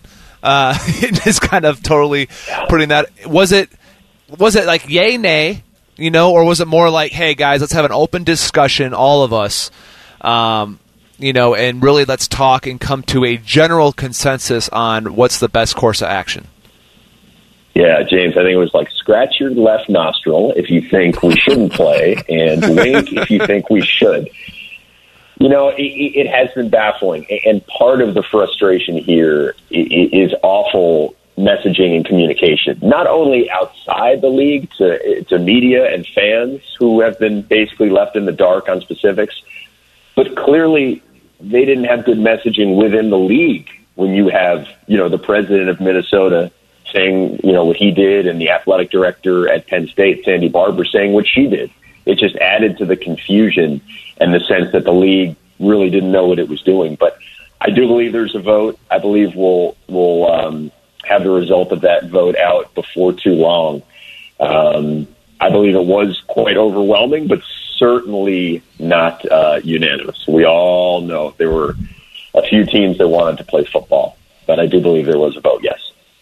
And Teddy, when you when the response to that um, the lawsuit was made, and there was the language in there about the damage that would be done if, the, if this was all made public, how do you read that?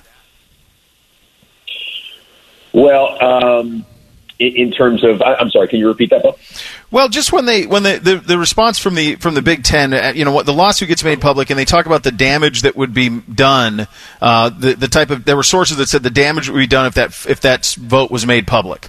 It lead, led me to believe that there are presidents who are misleading their constituents is what i thought. Very clearly yeah that's uh, that's an intriguing one. And I think just the way the league has always done it is, you know, has never been questioned before. So, you know, there have been all these controversial, interesting decisions, whether whether it was adding Nebraska or adding a Big Ten, you know, conference championship game. You know, then Jim Delaney did stuff that was less popular, Legends and Leaders, and moving the basketball tournament to New York City, Madison Square Garden. But there was never all that much controversy because I think everybody knew that Jim you know, was in charge. He was there for 30 years. And if he recommended it, all 14, 12, 11, whatever the number of schools was, they were all just going to fall in line. They were all going to say, yes, Jim Delaney, we trust this man. We'll do whatever he recommends. But when you have Kevin Warren, who's a new commissioner, and you have the most, you know, controversial, important decision in the history of the league, and then right after he makes the decision, you know, a bunch of teams say, wait a second, you know, we weren't on board with this I think that does lead to the feeling of we'd like to know what the vote is. And then the schools, like maybe Ohio State, which perhaps wanted to play football, I don't know. Do they want it out there that they want to play football, or, or, or do they want it out there, you know, or do they want that hidden? So it's so difficult right now. These presidents and chancellors are usually not on the firing line. Most fans have no idea even who they are except for their home school. So I think they've wanted the vote to be private so they can remain in the in the background. Teddy, do we know who was on the phone call for Ohio State? Because I know when the first like Zoom call was happening, it was reported that Kristina Johnson, who is going to be the president, wasn't on that call. Um, did, was Ohio State rep- then you have the questions of was Ohio State even represented? I'm assuming they were represented on on the big you know vote. You know you can't have a vote without Ohio State being in there, but there's been some local, I guess, and no answers to it of who was actually on that said call representing the school. Yeah, that's a great question. I, I don't know the answer. I do believe I know the answer to um, what the vote was, and I can't reveal it yet because it's still uh, it's still off the record. Um, so I don't know specifically, but man, Gene Smith has come out really strong. I, I mean, he has come out incredibly strong in this, and perhaps Ohio State at one point voted no football, but uh, I think Gene Smith uh, was able to convince whoever was voting that, that he wanted football. And um, that just adds to the confusion in all this. Was there only one vote? Were there multiple votes? You know, there was a Sunday where things started to leak out. Dan Patrick said it was 12 to 2 with only Nebraska and Iowa on the side of play to vote, um, vote to play rather. Then there was the report of you know eight to six. It definitely was not eight to six. They wouldn't have decided not to play football uh, based on a vote that that narrow. But um, yeah, Ohio State's a really interesting one here because we know how Gene feels.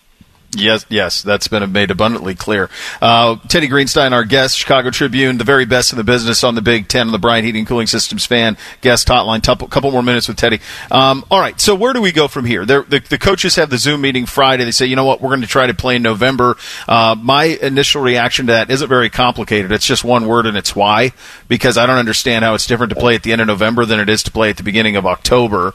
Um, I don't understand, Teddy, how you're going to get around the amateurism of it. If you're going to play football in domes domes? Are you also going to play women's soccer in domes to get those seasons in? Uh, that that doesn't make any sense to me at all. Um, I don't know how they can change course without firing Warren, and I think he could be a convenient scapegoat for them. But that would be a pretty big admission and judgment there as well. I know I threw a lot at you, but those are just some of the many questions I have. Those are great questions. Um, you know, in terms of non-football, I think they can justify it basically just by saying, "Look, we're losing so much money here, and unless it's football and men's basketball being played, then we're just losing more money and theoretically putting more athletes and coaches at risk. So they're not going to do any of those non-revenue sports. I also think the Thanksgiving thing makes basically no sense. Um, I think January makes some sense. If you could play six to eight games in January and February to satisfy your TV partners, make some money. Um, you know, maybe even your draft eligible guys will will, will suit up at that point. Uh, I think the Big Ten has to announce within a couple weeks some kind of schedule because if if Big Ten football fans, players, parents are watching Big Twelve, SEC, ACC games, they are going to just lose it. so the Big Ten has to be able to say, "Hey, we we're playing it safe. There'll be better testing by the time January rolls around. We're going to play football, just not yet.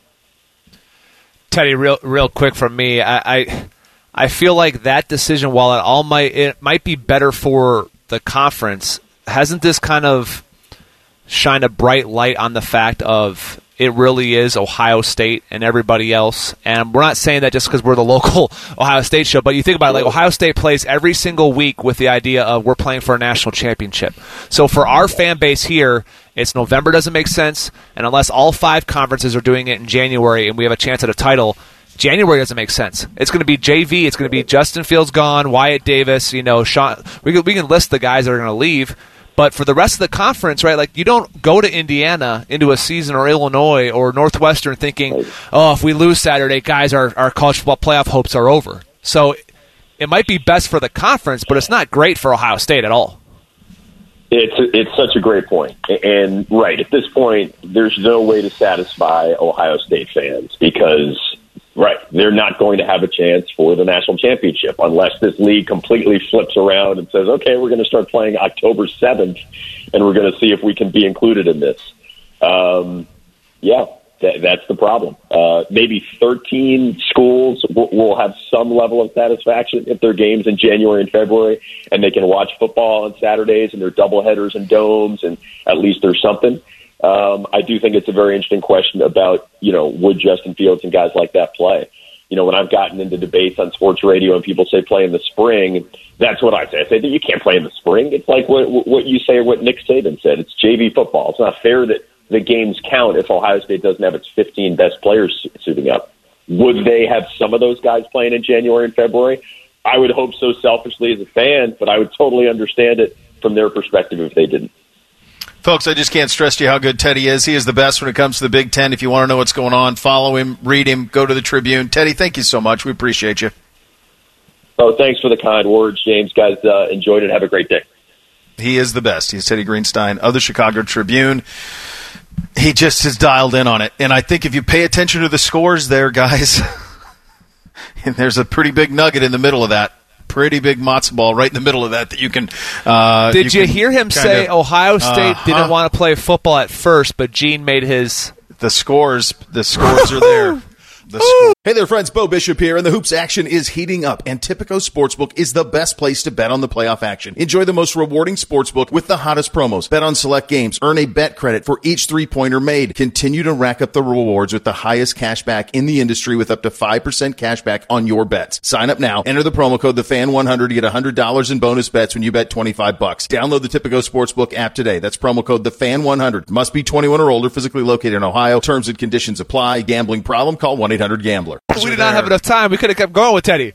Well, no, I you did it in three segments. You're right. Oh, All right. boy. Unfortunately, we go from the sublime to the ridiculous. Chops is next thing or not Oh, thing. damn. Bishop and Laurinaitis right here on the fan.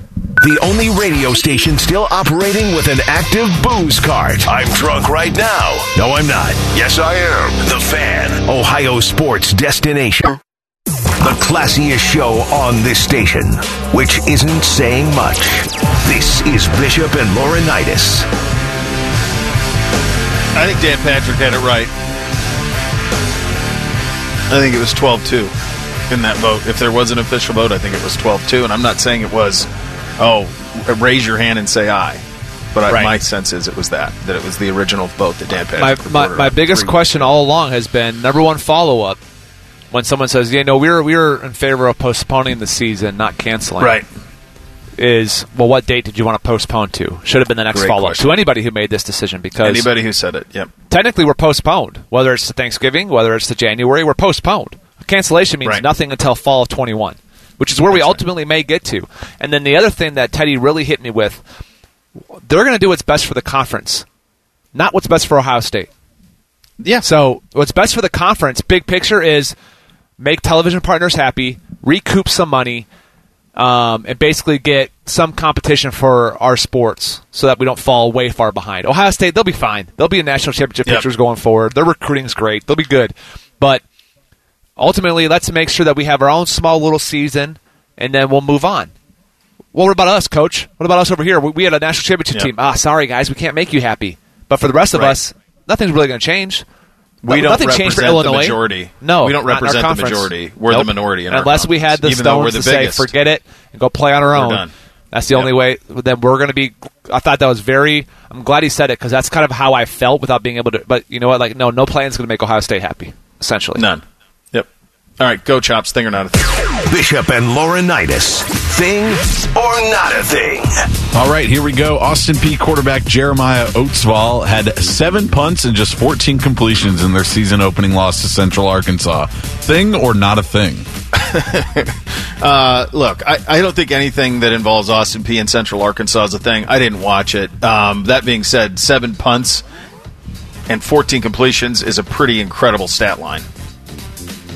That's. uh Gosh, you think so? I mean, unbelievable. That is wild. Um, that is a wild stat line. Um, whew, I, I, I tried to watch some. I told you it was not great ball, and I was excited Yeah. to watch because I wanted to watch uh, Snead play and uh, see what he was all about. And just you know, the one play that I watched before I kind of said I'm going to bed was tried to they tried to pitch it to him, and the ball skidded between his legs, and I'm like, what is going on here? Just bad ball. It was, yeah.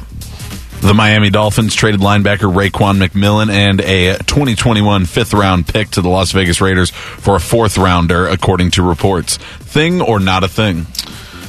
Uh, Well, Jerome Baker's still down there. Raekwon down there. Raekwon's a very good Buckeye, obviously. I don't know if it clicked the way that he thought it would in Miami, so maybe a breath of fresh air in the in the Vegas heat will do him some good. We'll see. Uh, but in terms of shaking any sort of power, if, if he's not a Buckeye, this is not a thing. So I'll go not a thing. Right. Um, I'll, tell you what is a thing is I think you know Jon Gruden was like, "Tuh, Damon Arnette, let me go get another Buckeye. We got it. I mean, Yeah. that'd be great, right? Um, Yeah. Nope. Look, it's going to be a fresh start for him. Um, and what will be great for Raekwon is now you're in a dry heat, sir. You know, it's going to be still hot, but it's a dry heat. A dry so heat, camp yeah. will be a little a little easier. Uh, I hope that Raekwon sticks because I love him. He's a great dude. Um, He's a great kid, yeah. great kid, uh, great leader. Um, so I, I hope it works out for him.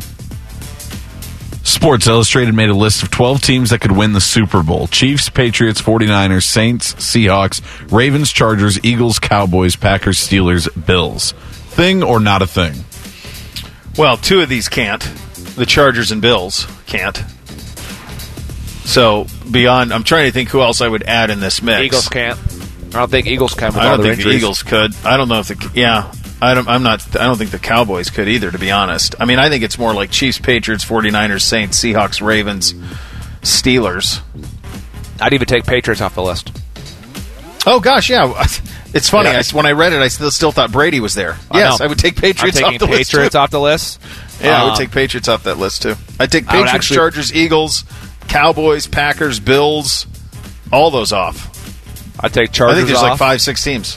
Yeah. Eagles, Cowboys. I'd take the Packers off. I'd take. Uh, I would Bills put the off. Vikings on before some of these teams. I'd put the Vikings on, and I would put the Buccaneers on. How are you not going to let Tom Brady's team with the best wide Yeah. receivers that he's ever That's had? That's a great point.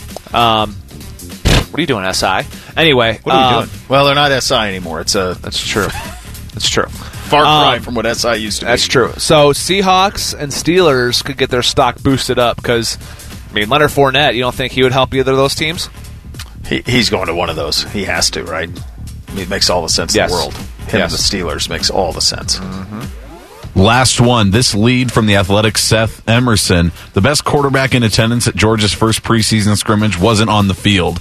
Justin Fields stopped by Sanford Stadium Oh, on Saturday and watched at least some from the stands. Multiple people confirmed. Thing or not a thing?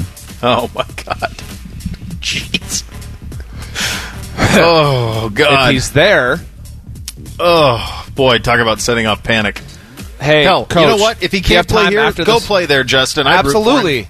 The Go report back. added that he's not interested in transferring, but the All right. lead doesn't say. Sure. Sure. Yeah.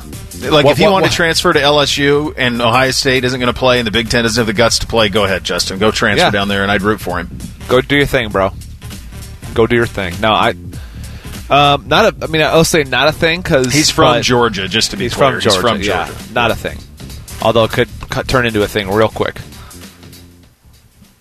That's wild. That's a wild one. I don't know how I missed that. I missed that entirely. Um, all right, we are, as we mentioned, ten days from NFL games, so we're going to go a division a day from now until the Thursday when they kick off between the Texans and the Chiefs.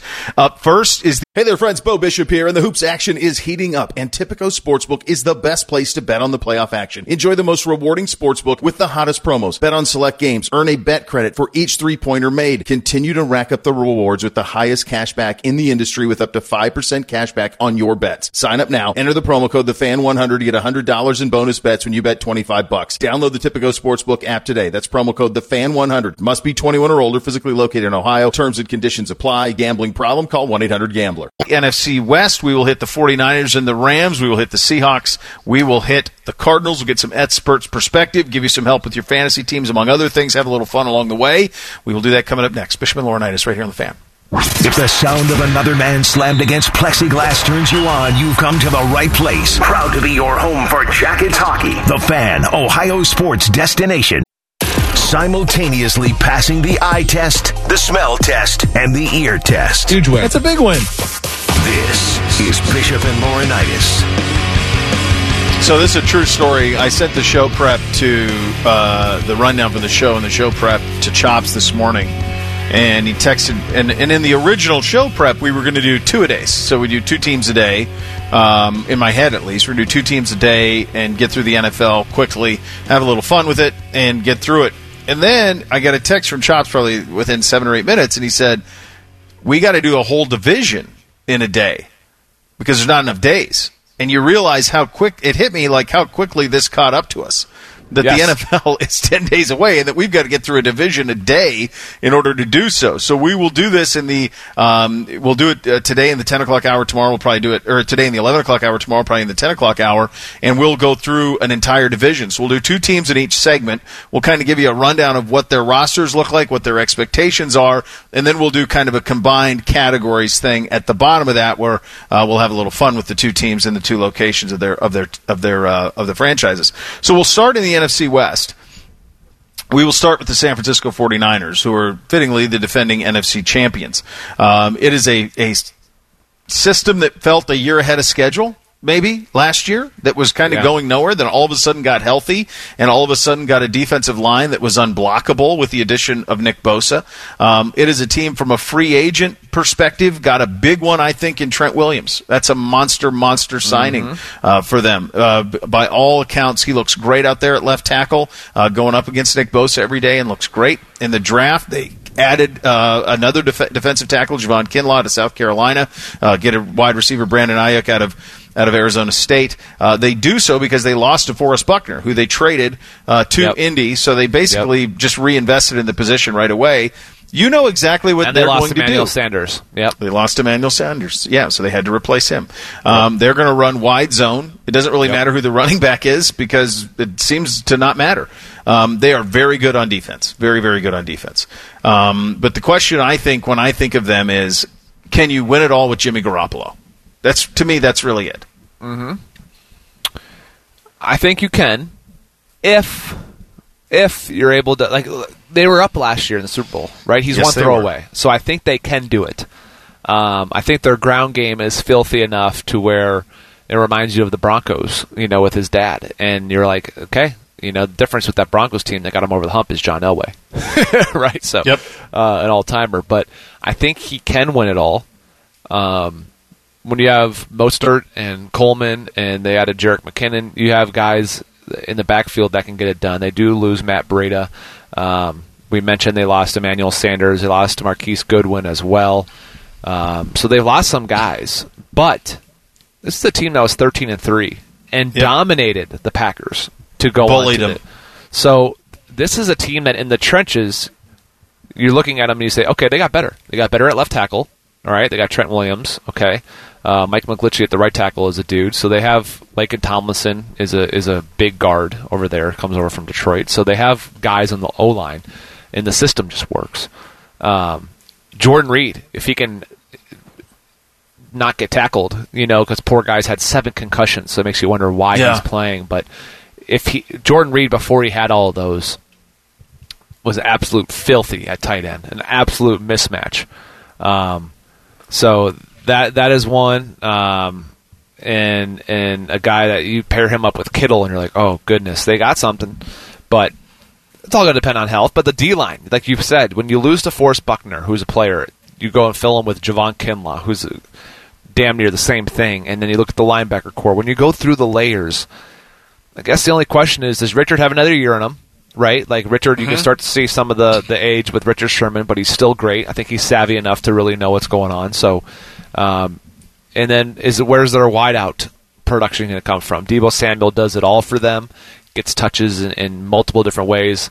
Uh, Brandon Aiyuk is talented. I mean, really talented, first round pick. So kind of unknown to people I think across the country because he played at Arizona State, but um, and and he was overshadowed even by N'Keal Harry when he was there. Yeah. Um, so I, I think it's all there for them to be great, and we'll we'll see if they're able to to kind of repeat that. Now, a lot of pressure and a lot of tough stuff. I'll say this: in a normal offseason, Bo, being the Super Bowl losers would really be a negative, you know, and weigh on you. But usually that's because you know it's it's the mental aspect plus you know long season, short off season. These guys have all had a long off season, and no one's been really able to make up time. you know, so you know when, when the guys who are able just to run it back with the same scheme, same coaches for a lot, most part, the same roster, I think are going to really benefit more than normal this off season. Yeah, absolutely so. And so as we get to the other team that we're talking about in this particular segment, it's the Rams because the Rams must must look upstate at the 49ers and say, "Wait a second. This was supposed to be us." Yes. Like we got to the Super Bowl a year ahead of schedule. Now we're opening mm-hmm. our new stadium. Now is our time. This is supposed to be our time. We were supposed to be what the Chiefs are. Perennial contenders for the Super Bowl, a long window. And the window seems to have opened and closed before anybody even knew it did. It's remarkable the exodus of players there. Uh, just this offseason, Cooks, Fowler, Robey-Coleman, Zerline, Natson's a returner, but of course Gurley is the signature of this. That Todd Gurley is no longer there. They've gotten old. Um, they have gotten um, they they got old in a hurry. They got up against the cap in a hurry. They probably paid Goff. They not probably they paid Goff more and sooner than they needed to. And now it's a team that, that although they went nine and seven a year ago, which I don't know if people realize how close they were, that they did go nine and seven. Um, when you think about adding Akers in the draft, that helps. But the, everything that San Francisco has, I think the Rams thought they were going to have. I think so too. And when you look at um, all these here, you, you say to yourself, okay, Rams. They went all in. They were the they were the Blue Jackets a couple years ago, where they Yeah. traded for all those guys. When you talk about Marcus Peters and Aqib Talib, and they really said, "Hey, we're going to go Brandin Cooks. We're going to go all in for a little window and see if we can win it. Get a bunch of these stars in LA. and and you know get people in the stadium and get some excitement going, and it worked, but it wasn't sustainable. And so they really struggled on the offensive line. Look, their best player on the offensive line is their left tackle Andrew Whitworth, who's in like year 28. I have no idea. Yeah. I mean, Andrew's been there forever.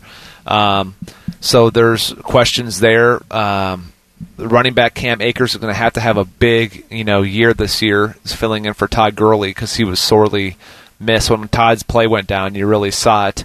They still have. I mean, Cooper Kupp still great out there on the outside. Robert Woods, uh, talented. Defense will be all right with Aaron Donald always, you know, and, and Yep. Jalen Ramsey's a stud. Taylor Rapp is a really nice player for them. Um, and and uh, you know they they tried to go get Leonard Floyd to help on the you know play a little LB for them, but really, man, when you look at it, you you, you got a team right now that's that's searching, and they got a new D coordinator. Um, they're trying to figure out kind of what they are.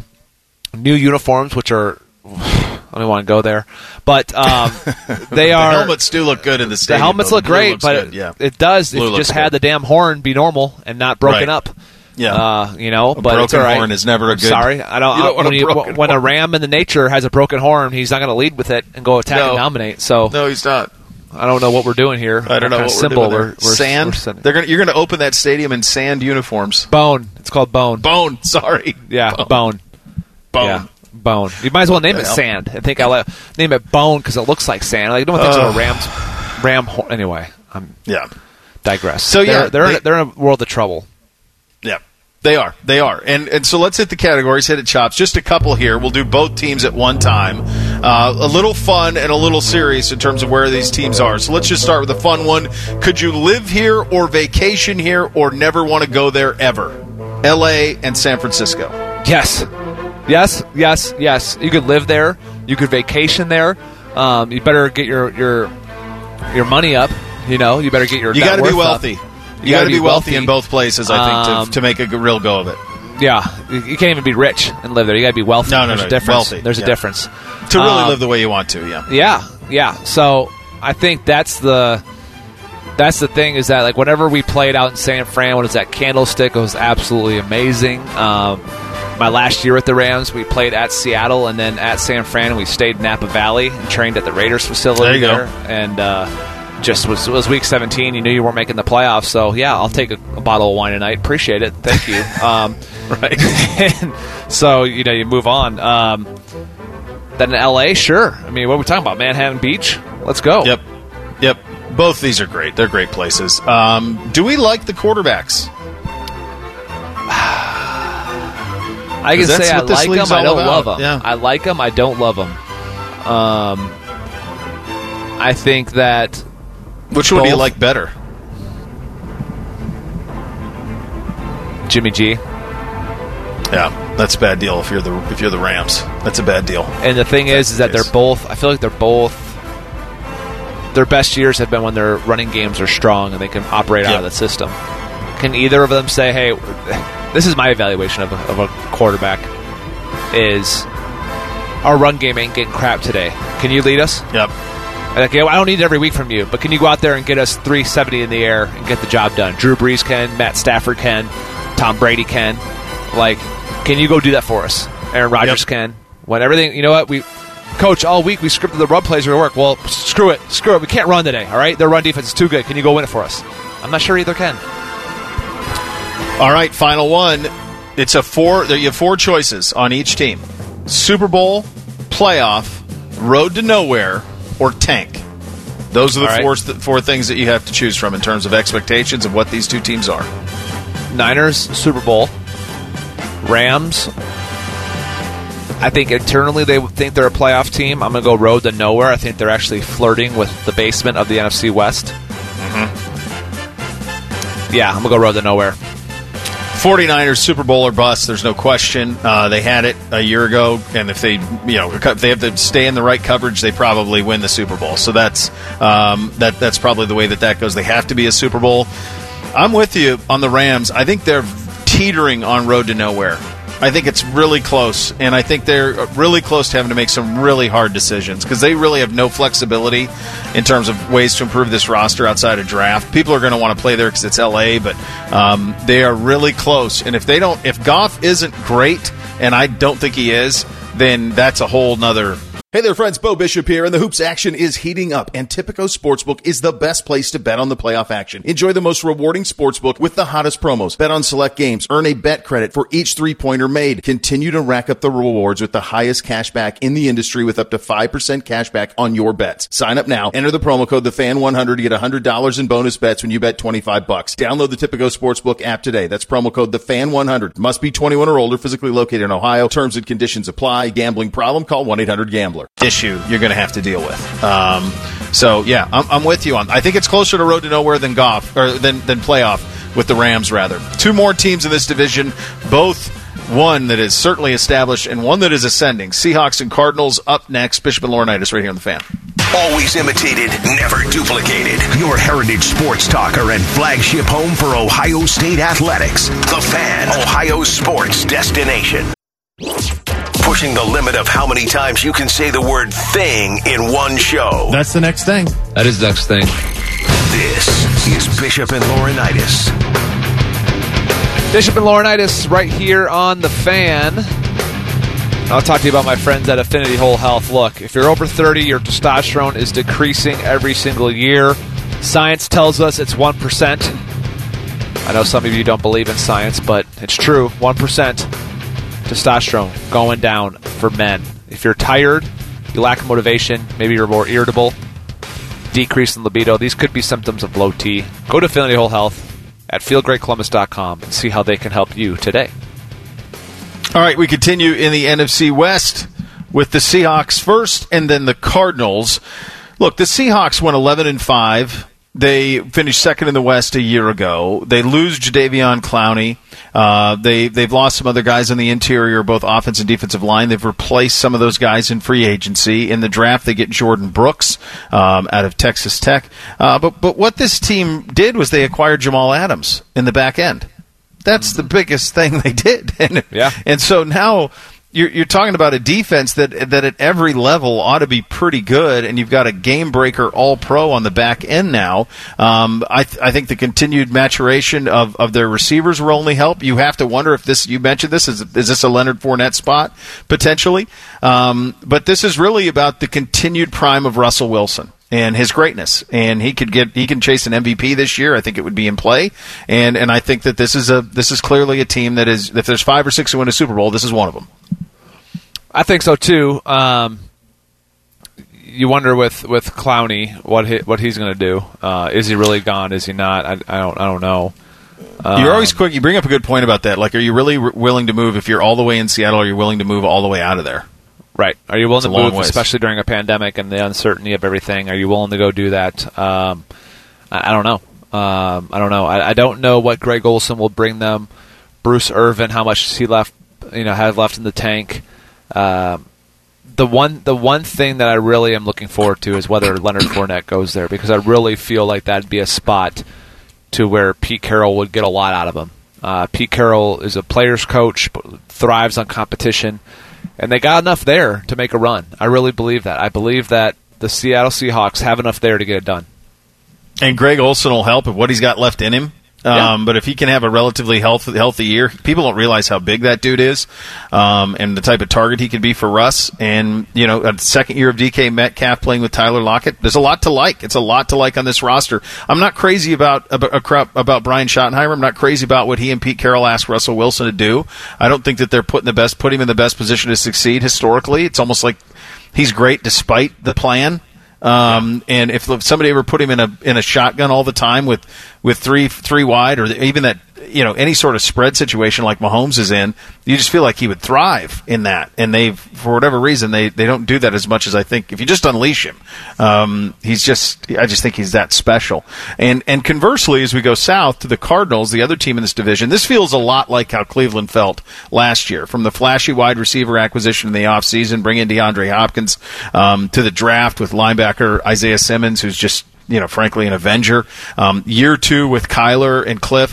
What's interesting though is while the Browns went seven and nine and were actually in the playoff hunt Baker's rookie year, this team went five and ten. Five ten and one, but I went five ten and one a year ago. So it's a big jump in a brutal division that would be required if this is somehow going to be a playoff team. It is, um, and they are trending up. The one thing that gives me hope is that there's a lot of players who keep saying, "Watch out for Kyler Murray," and that he's the truth. Um, which is unbelievable because you know we talked about It's like the Baker was stuff. playing Baker was the fourth Yep, pick to win this was. to be the MVP He going into last season. absolutely true. Um, and so that's you got to be a little bit cautiously optimistic. I'm not sure what Patrick Peterson has left. I see his name and I'm like, your gut wants to say he's oh man shut down corner. I'm not sure he's still there. His play has been declining. Uh, I'm not sure he's still that guy. You got Dre Kirkpatrick on the other side. Uh, Budda Baker is a dude. And they paid him like one. Um, yes, they did. Isaiah Simmons, I just can't wait to watch him play. I think Chandler Jones is still one of the most underrated pass rushers in the National Football League. Um, it's because he plays out in the desert. There, there's there's players and bits and pieces. The question is, what's year two look like? Um, thankfully for them, same quarterback, same coach. You know, you bring in DeAndre Hopkins, but does a young quarterback feel pressure to get him the ball more because he's the new guy? You know, um, versus making Doesn't the, the, right read? presence of Larry Fitz help with that? Absolutely. Which Right. you, you absolutely know that This this, isn't you do it. Larry's la- this isn't Larry's last season. Larry Larry's not going to retire in a pandemic. You know what I mean? Like he's not going to no. he's not going to his last go around with no fans in the stands. Come on, Yeah. no way. Larry might actually be assistant coach and player next year. He might be both. he might be, you know, hey, I'll be wide receivers coach and first in league history. Do do both. You can do both of those. I think he things. could. I Um, think he could. These are two fun teams to watch. Really fun teams to watch. I think one's a contender. One is one is trending in the right direction. So as we hit the categories, uh, could you live or vacation here? Seattle Oh, and. Arizona. I could. I could live in Seattle. There'd be a lot of rain, but I love the mountains and the green, the trees, just everything. They, they couldn't be more opposite, to be honest with you. Yeah. Um, Yep. I could live in both. I could live in both. I really could, and I could definitely vacation in both. I'm sure Seattle is more of a place where it's like you want to do like a nice trip to and go back. Um, although I have spent Yeah. like five days in a row there, which was absolutely fine because I actually saw the sun twice, which is probably rare. Um, Yeah. but yeah, it, it's yeah. I think you know Arizona is absolutely. I've thought about living there. What are you talking about? I You look, can- at, look at Arizona Yeah, Realtor about every other day. You can thrive in Arizona. You can thrive in Arizona. Um, living in Seattle would be questionable. It's right on the edge because it does rain a lot, and you don't see the sun very often. Um, Yep. But So the it's, it there is and tricky. the- but the days that are Oh. great are so great, and they have mountains. They have all the outdoor stuff that you'd want. So they do have that. Yes. Uh, do you like their quarterback situation? I do like both teams' quarterback. I mean, Seattle's got it as good as you can have. Seattle it Russ. Um, I mean, love it, love him, and I like I like Kyler Murray. I think there's a lot of hype for him, um, and he's better than I expected, to be honest. Uh, so. I, I like the direction that I like. I'll put it this way: with Kyler, I love what the organizational the organization did. You know what? We're gonna go all in with him, coach everything around him to make him be as comfortable as possible uh, in his transition from what he did in college to what he's going to do for us. Yeah, it's a love with Russ. Obviously, it's a like a lot with Kyler. I never would have guessed that, that he would have be that Me effective. Um, I never thought that you know, as, as I just thought there would be issues with balls. There isn't. He's an elite athlete. He's elite, elite arm Yep. strength. He is special. He's really, really special. And credit to them for realizing it and going all in. Going all in Yeah. and and do and doing it, and they did, and it's going to pay off big for them. Uh, Super Bowl playoff, road to nowhere, or tank for these two teams. I should add ascending. Should be another one in there between playoff and road to nowhere because I think the Cardinals are ascending and the yeah, Seahawks. that's a good word. That's a good word. Is ascending. Um, I don't think there's playoff expectations for them, but flirting with 500, I think, is good. Uh, for Seattle, it's it's Super Bowl.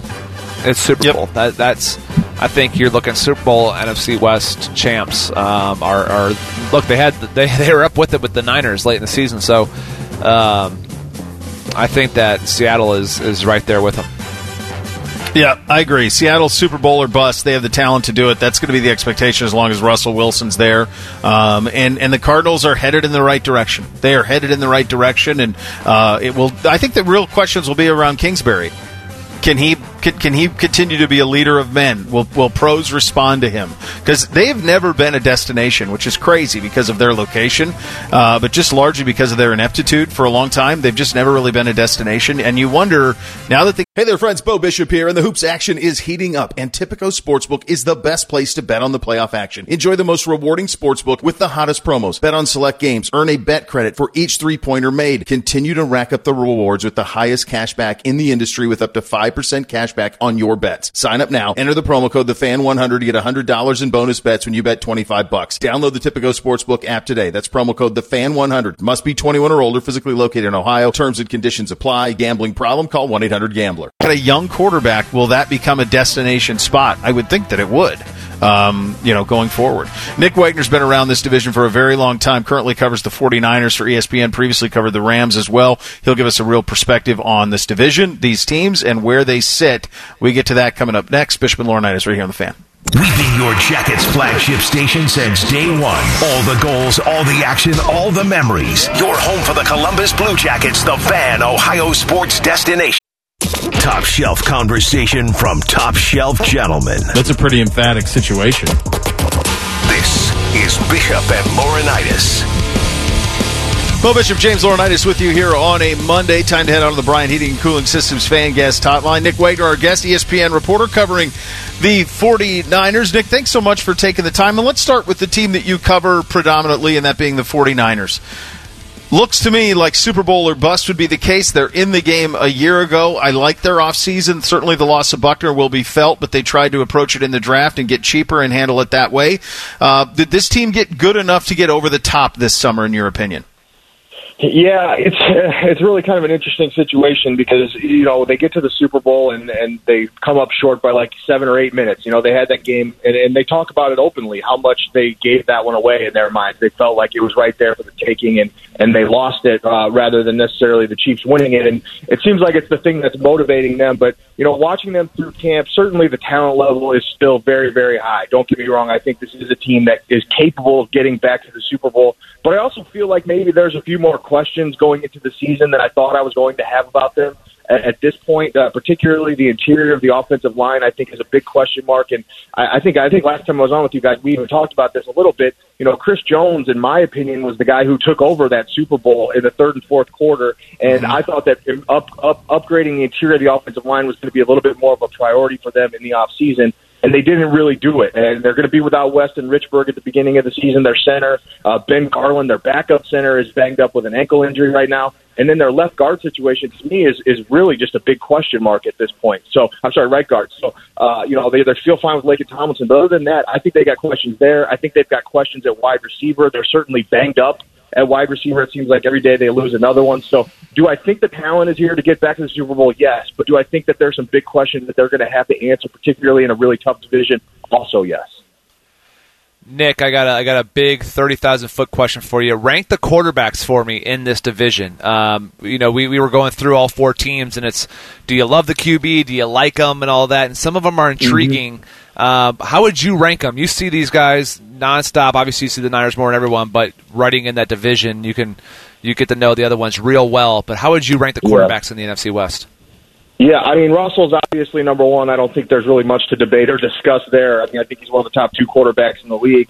Uh, and then I think it really gets interesting because it's what do you want after that, right? I mean, I think I think Kyler is certainly a guy who has maybe not maybe he does he has more upside than Garoppolo and Goff, and I, I think he's got enough ability that he could push Russell for that someday, uh, someday relatively soon. Uh, so if you're looking at upside, I think Kyler Murray would probably be number two. And if I was building a team, if you said, okay, you, you know, you have to pick your guy for the next 10 years right now, I would take Kyler. Uh, but, but then I think I would probably go Garoppolo and Goff right after that. Um, and, and you know, you, you're kind of splitting hairs in a lot of ways with those two. I think a lot of what both of them have has done has been, you know, kind of generated by their head coaches and their schemes that they're in. And that's not to say they're not talented quarterbacks. Of course they are. They've both reached the Super Bowl. But um, I, I think if you're looking at and you're just kind of trying to break it down on, on pure skill set and who are the guys that could do it regardless of what system they're put in, I'd probably go. I'd probably go Russell and then Kyler and then Garoppolo and Goff. But uh, again, I, that that two through four, it kind of just depends on your flavor. I'd actually be interested to hear what you guys went with on that. So.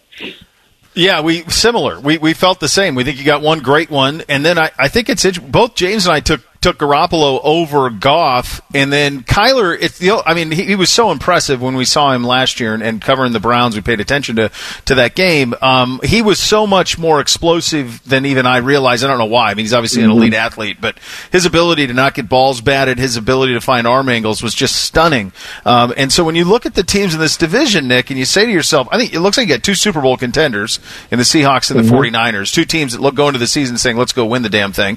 You got a team in the Cardinals that's ascending, that's probably talking about making a run at the playoffs, even though they went 5 and 10 a year ago. A lot of Mhm. similarities to the Browns from a year ago, by the way, in terms of bringing the big offseason wide receiver, the Heisman winning quarterback at Oklahoma, all that stuff. More continuity in the coaching staff, though.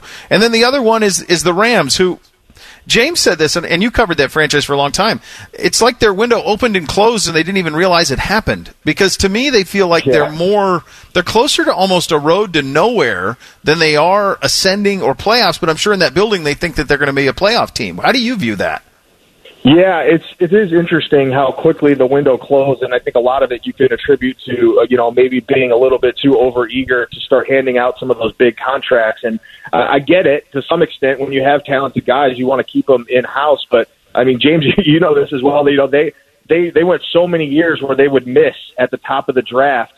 And they would try to convince themselves almost that the guys that they were drafting were guys that they need to give huge contracts to. I, I you know, I, I'm talking about guys like Tavon Austin or, or, or Alec Ogletree, some of those guys who, who are good players. They're fine, but you know, not necessarily the kind of guys you reward at the top of their market. And I think that they, when they got good, they tried to get out ahead of the curve a little bit. So let's give Todd Gurley this money before his contract really explodes, before he could really ask us for more, or, or you know, Brandin Cooks, kind of the same type of deal. And they really hamstrung themselves. And and you know, the one thing when you become a good team, when you go from from being a lower tier team to a upper tier team, you know, you're going to have a lot of guys, certainly that are going to get poached, and you're not going to be able to keep everybody.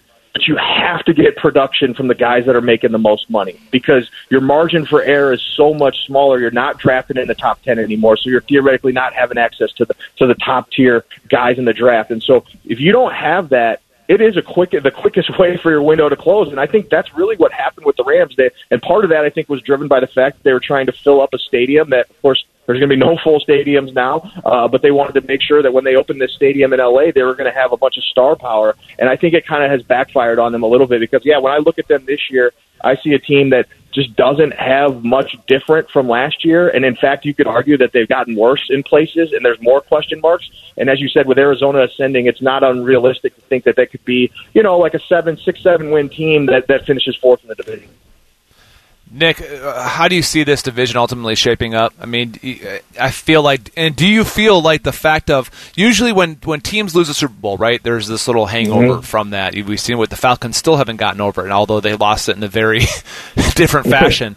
Uh, But do you think the Niners actually benefit from the fact of, gosh, COVID gave them a long offseason to recover, right? And uh, it also prohibited other teams that maybe had, would have made a jump. Now there's teams that are the same, right? Seattle is probably the closest thing to them, so they have same coaches, same quarterback, right? But some of these teams that are trying to grow, like the Cardinals, and and having been on so many teams where you're trying to get over that hump, you you need that off season to just pump optimism and to get you know Mhm. continuity and try to grow. But yet they don't. Nobody's had that across the NFL. No one can really get a jump on the Niners. Do you think that benefits them, or do you think that some of the losses, Emmanuel Sanders, uh, it's going to be weird seeing a Niners, even though they have Trent Williams, it's going to be weird seeing a Niners uh, team without Joe Staley, uh, you know, DeForest Buckner on the inside. Do you think they've lost too much, and how do you see the West really shaking out?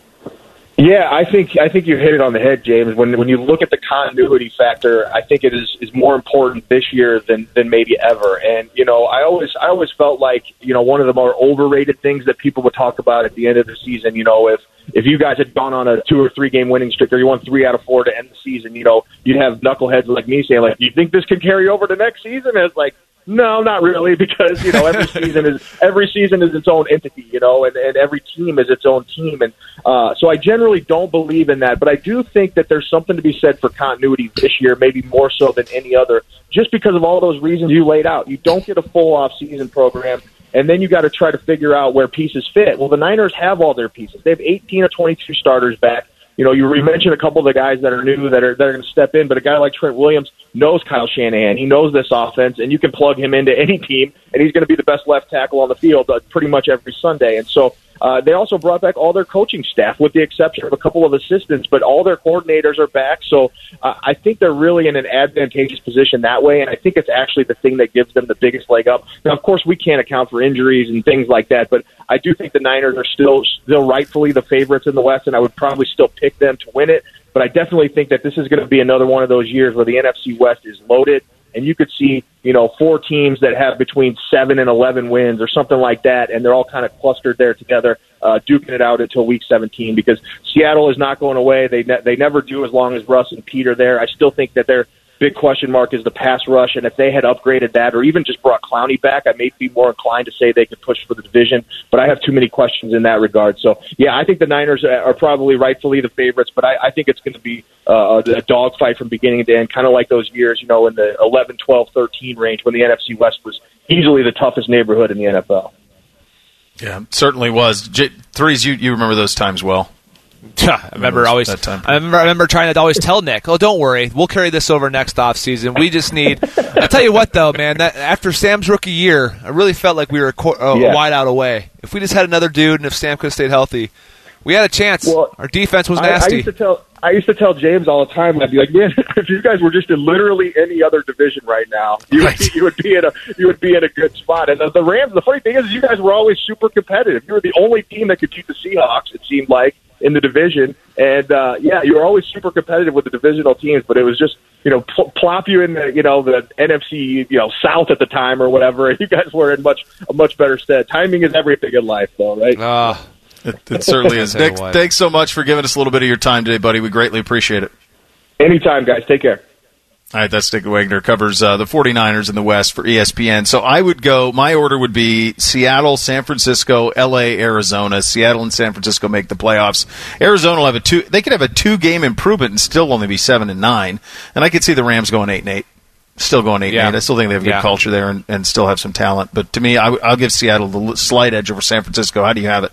Yeah, I think Seattle wins the division. San Fran makes the playoffs. Um, I believe the Rams, same thing. I, I got the same layout.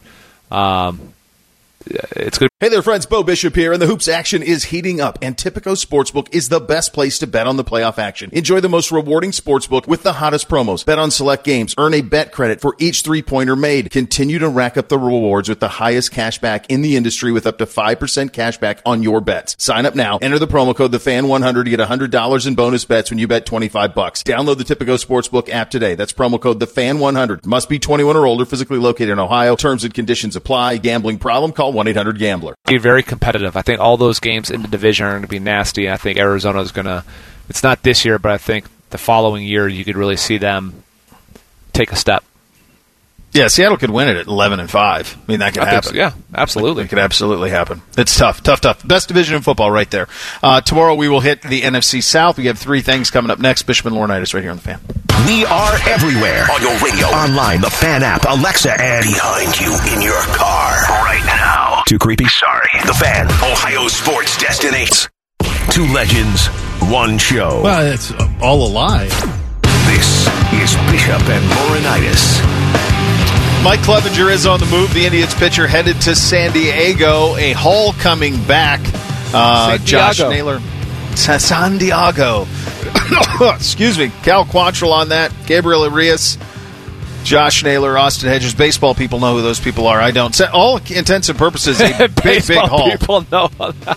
I bailed on baseball, man. I'm Uh, sorry. A lot. I I used to care it. so I much. I just don't honesty. anymore. I just can't fake it. Uh, apparently, these are huge prospects, so that's a win. That's a good job for the Indians uh, on on getting rid of Clevinger, and, and they're still good, and everything's a win there.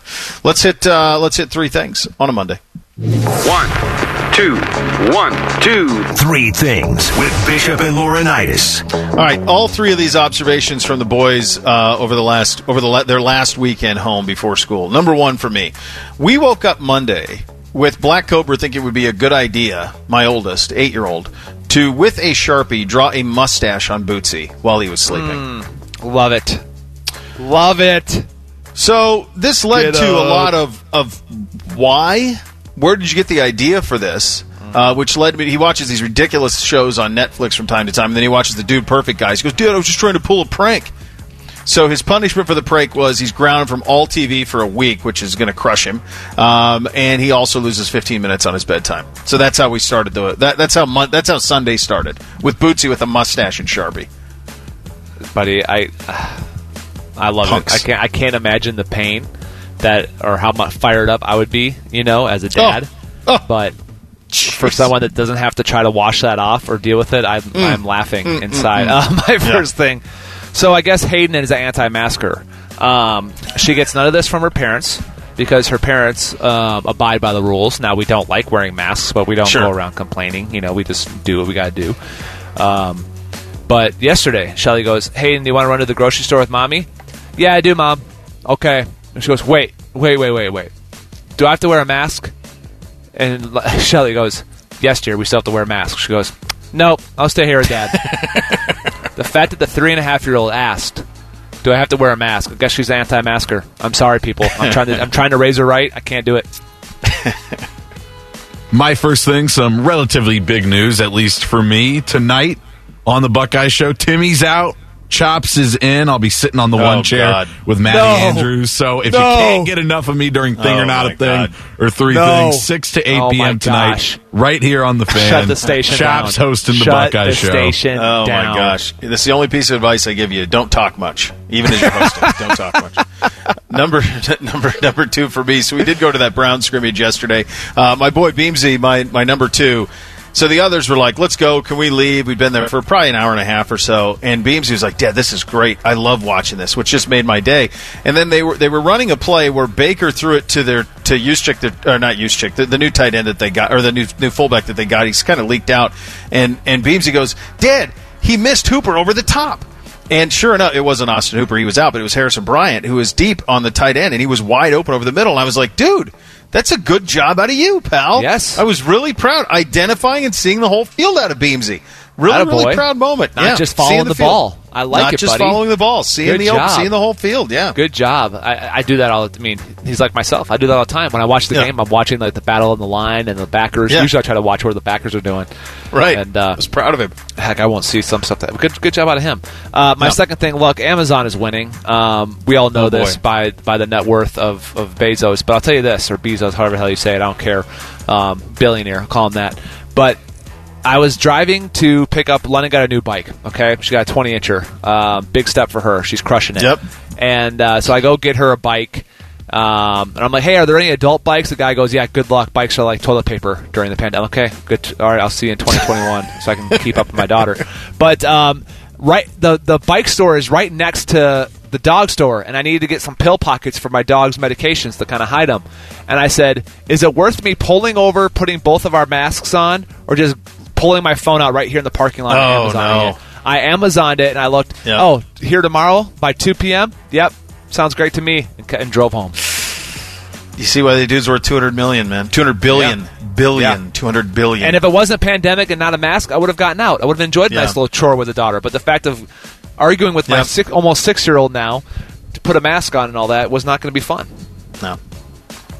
My second thing, James, you reminded me of this when you were talking at the beginning of the show. My dad's got an ash tree too that's like in the process of dying. It's a slow process. He tries to treat it, keep it alive for as long, but there's one there was one big branch growing straight up that just completely dead, no leaves on it at all. So we uh, slung a rope up there, got it around it, and I held it while he cut it, and then it just fell into the yard, and we just tried to get out of Oh, the way. beautiful. It was a success, but you should have seen the looks my mom and J Lo were giving us from the deck when we started doing this. They're like, "Is that safe?" And it's like, "Safe enough." Safe No, enough. Of course, it's not safe, but it's fun. That's what. That's No, what it's a that's good just being a dude. It's being a dude. Finally, for me, quickly, Bootsy's just wandering around aimlessly. Like, no brothers. He doesn't even know what to do. Like, he could take up drinking. I don't know. It's in play. I mean, he's just wandering. I'm looking out the office window, and he's just wandering aimlessly. He's got no idea what to do with himself. It's quite. I can't tell if it's sad or amazing. So last Friday we went to Z Cucina and I had to give a shout out because I tell you what I have not had Italian in a while. Oh, theirs is good. When you tend to be gluten free, dairy free, you know it doesn't. Italian isn't one something that just jumps out at you. But uh, every once in a while you gotta dive in. And buddy, I had a prosciutto wrapped uh, wrapped pork loin on top of a bed of homemade ravioli. Hey there, friends. Bo Bishop here, and the hoops action is heating up, and Tipico Sportsbook is the best place to bet on the playoff action. Enjoy the most rewarding sportsbook with the hottest promos. Bet on select games, earn a bet credit for each three-pointer made. Continue to rack up the rewards with the highest cash back in the industry with up to 5% cash back on your bets. Sign up now. Enter the promo code TheFan100 to get $100 in bonus bets when you bet 25 bucks. Download the Tipico Sportsbook app today. That's promo code TheFan100. Must be 21 or older, physically located in Ohio. Terms and conditions apply. Gambling problem? Call 1-800-GAMBLER. I mean, what are we talking about? My goodness. Love it. Yep. Go check it out. Bridge Park, Z Cucina. Delish. We used to go there all the time. The one in uh, there's one in, in Grandview that we went to all the time. Oh, so good. And my last one, real quick, also at home yesterday, my mom slow roasted brisket, and we we pulled that apart. we had a little taco bar. You know, it was in there for like four hours or whatever. So that was pretty good. So a win from Mama Chops. Good job, Mama Chops, on that. We're back tomorrow for more fun. Rothman on Ice coming up next. Bishop and Laurinaitis right here on the fan. Broadcasting from the Lindsay Honda Studios. Honda makes the cars, Lindsay makes the difference. Visit lindsayhonda.com. WBNS FM, HD1 Columbus. The Fan. Center. Good afternoon. I'm Matt Andrews. Ohio State head football coach Ryan Day released a statement this morning through a school spokesperson regarding Haskell Garrett. After a shooting involving Garrett over the weekend, Day said that he anticipated Garrett will be released this morning from the Ohio State University Wexner Medical Center. Day also said, quote, we will continue to help him and his family any way we can to expedite his recovery, end quote. The Major League Baseball trade deadline is today at 4. The Indians have made a move, trading Mike Clevinger to San Diego. The return reportedly right-handed pitcher Cal Quantrill, outfielder Josh Naylor, and shortstop Gabriel Arias. Jon Rahm won the BMW Championship yesterday in a playoff over Dustin Johnson. Rahm holed a 66 foot putt on the 18th, the first playoff hole to be Johnson, who would hold a 45 foot putt to force a playoff on the 18th just minutes earlier. And former Georgetown head coach John Thompson Jr. has died. He was 78. Atlas Butler is built to keep you comfortable, and our plumbing services are no exception you can rely on Atlas Butler for trusted, convenient plumbing and drain service. Our expert plumbers and drain specialists can take care of anything, from a broken water heater to a clogged drain. Call today, get it fixed today. That's our pledge to you. Atlas Butler is at your service call.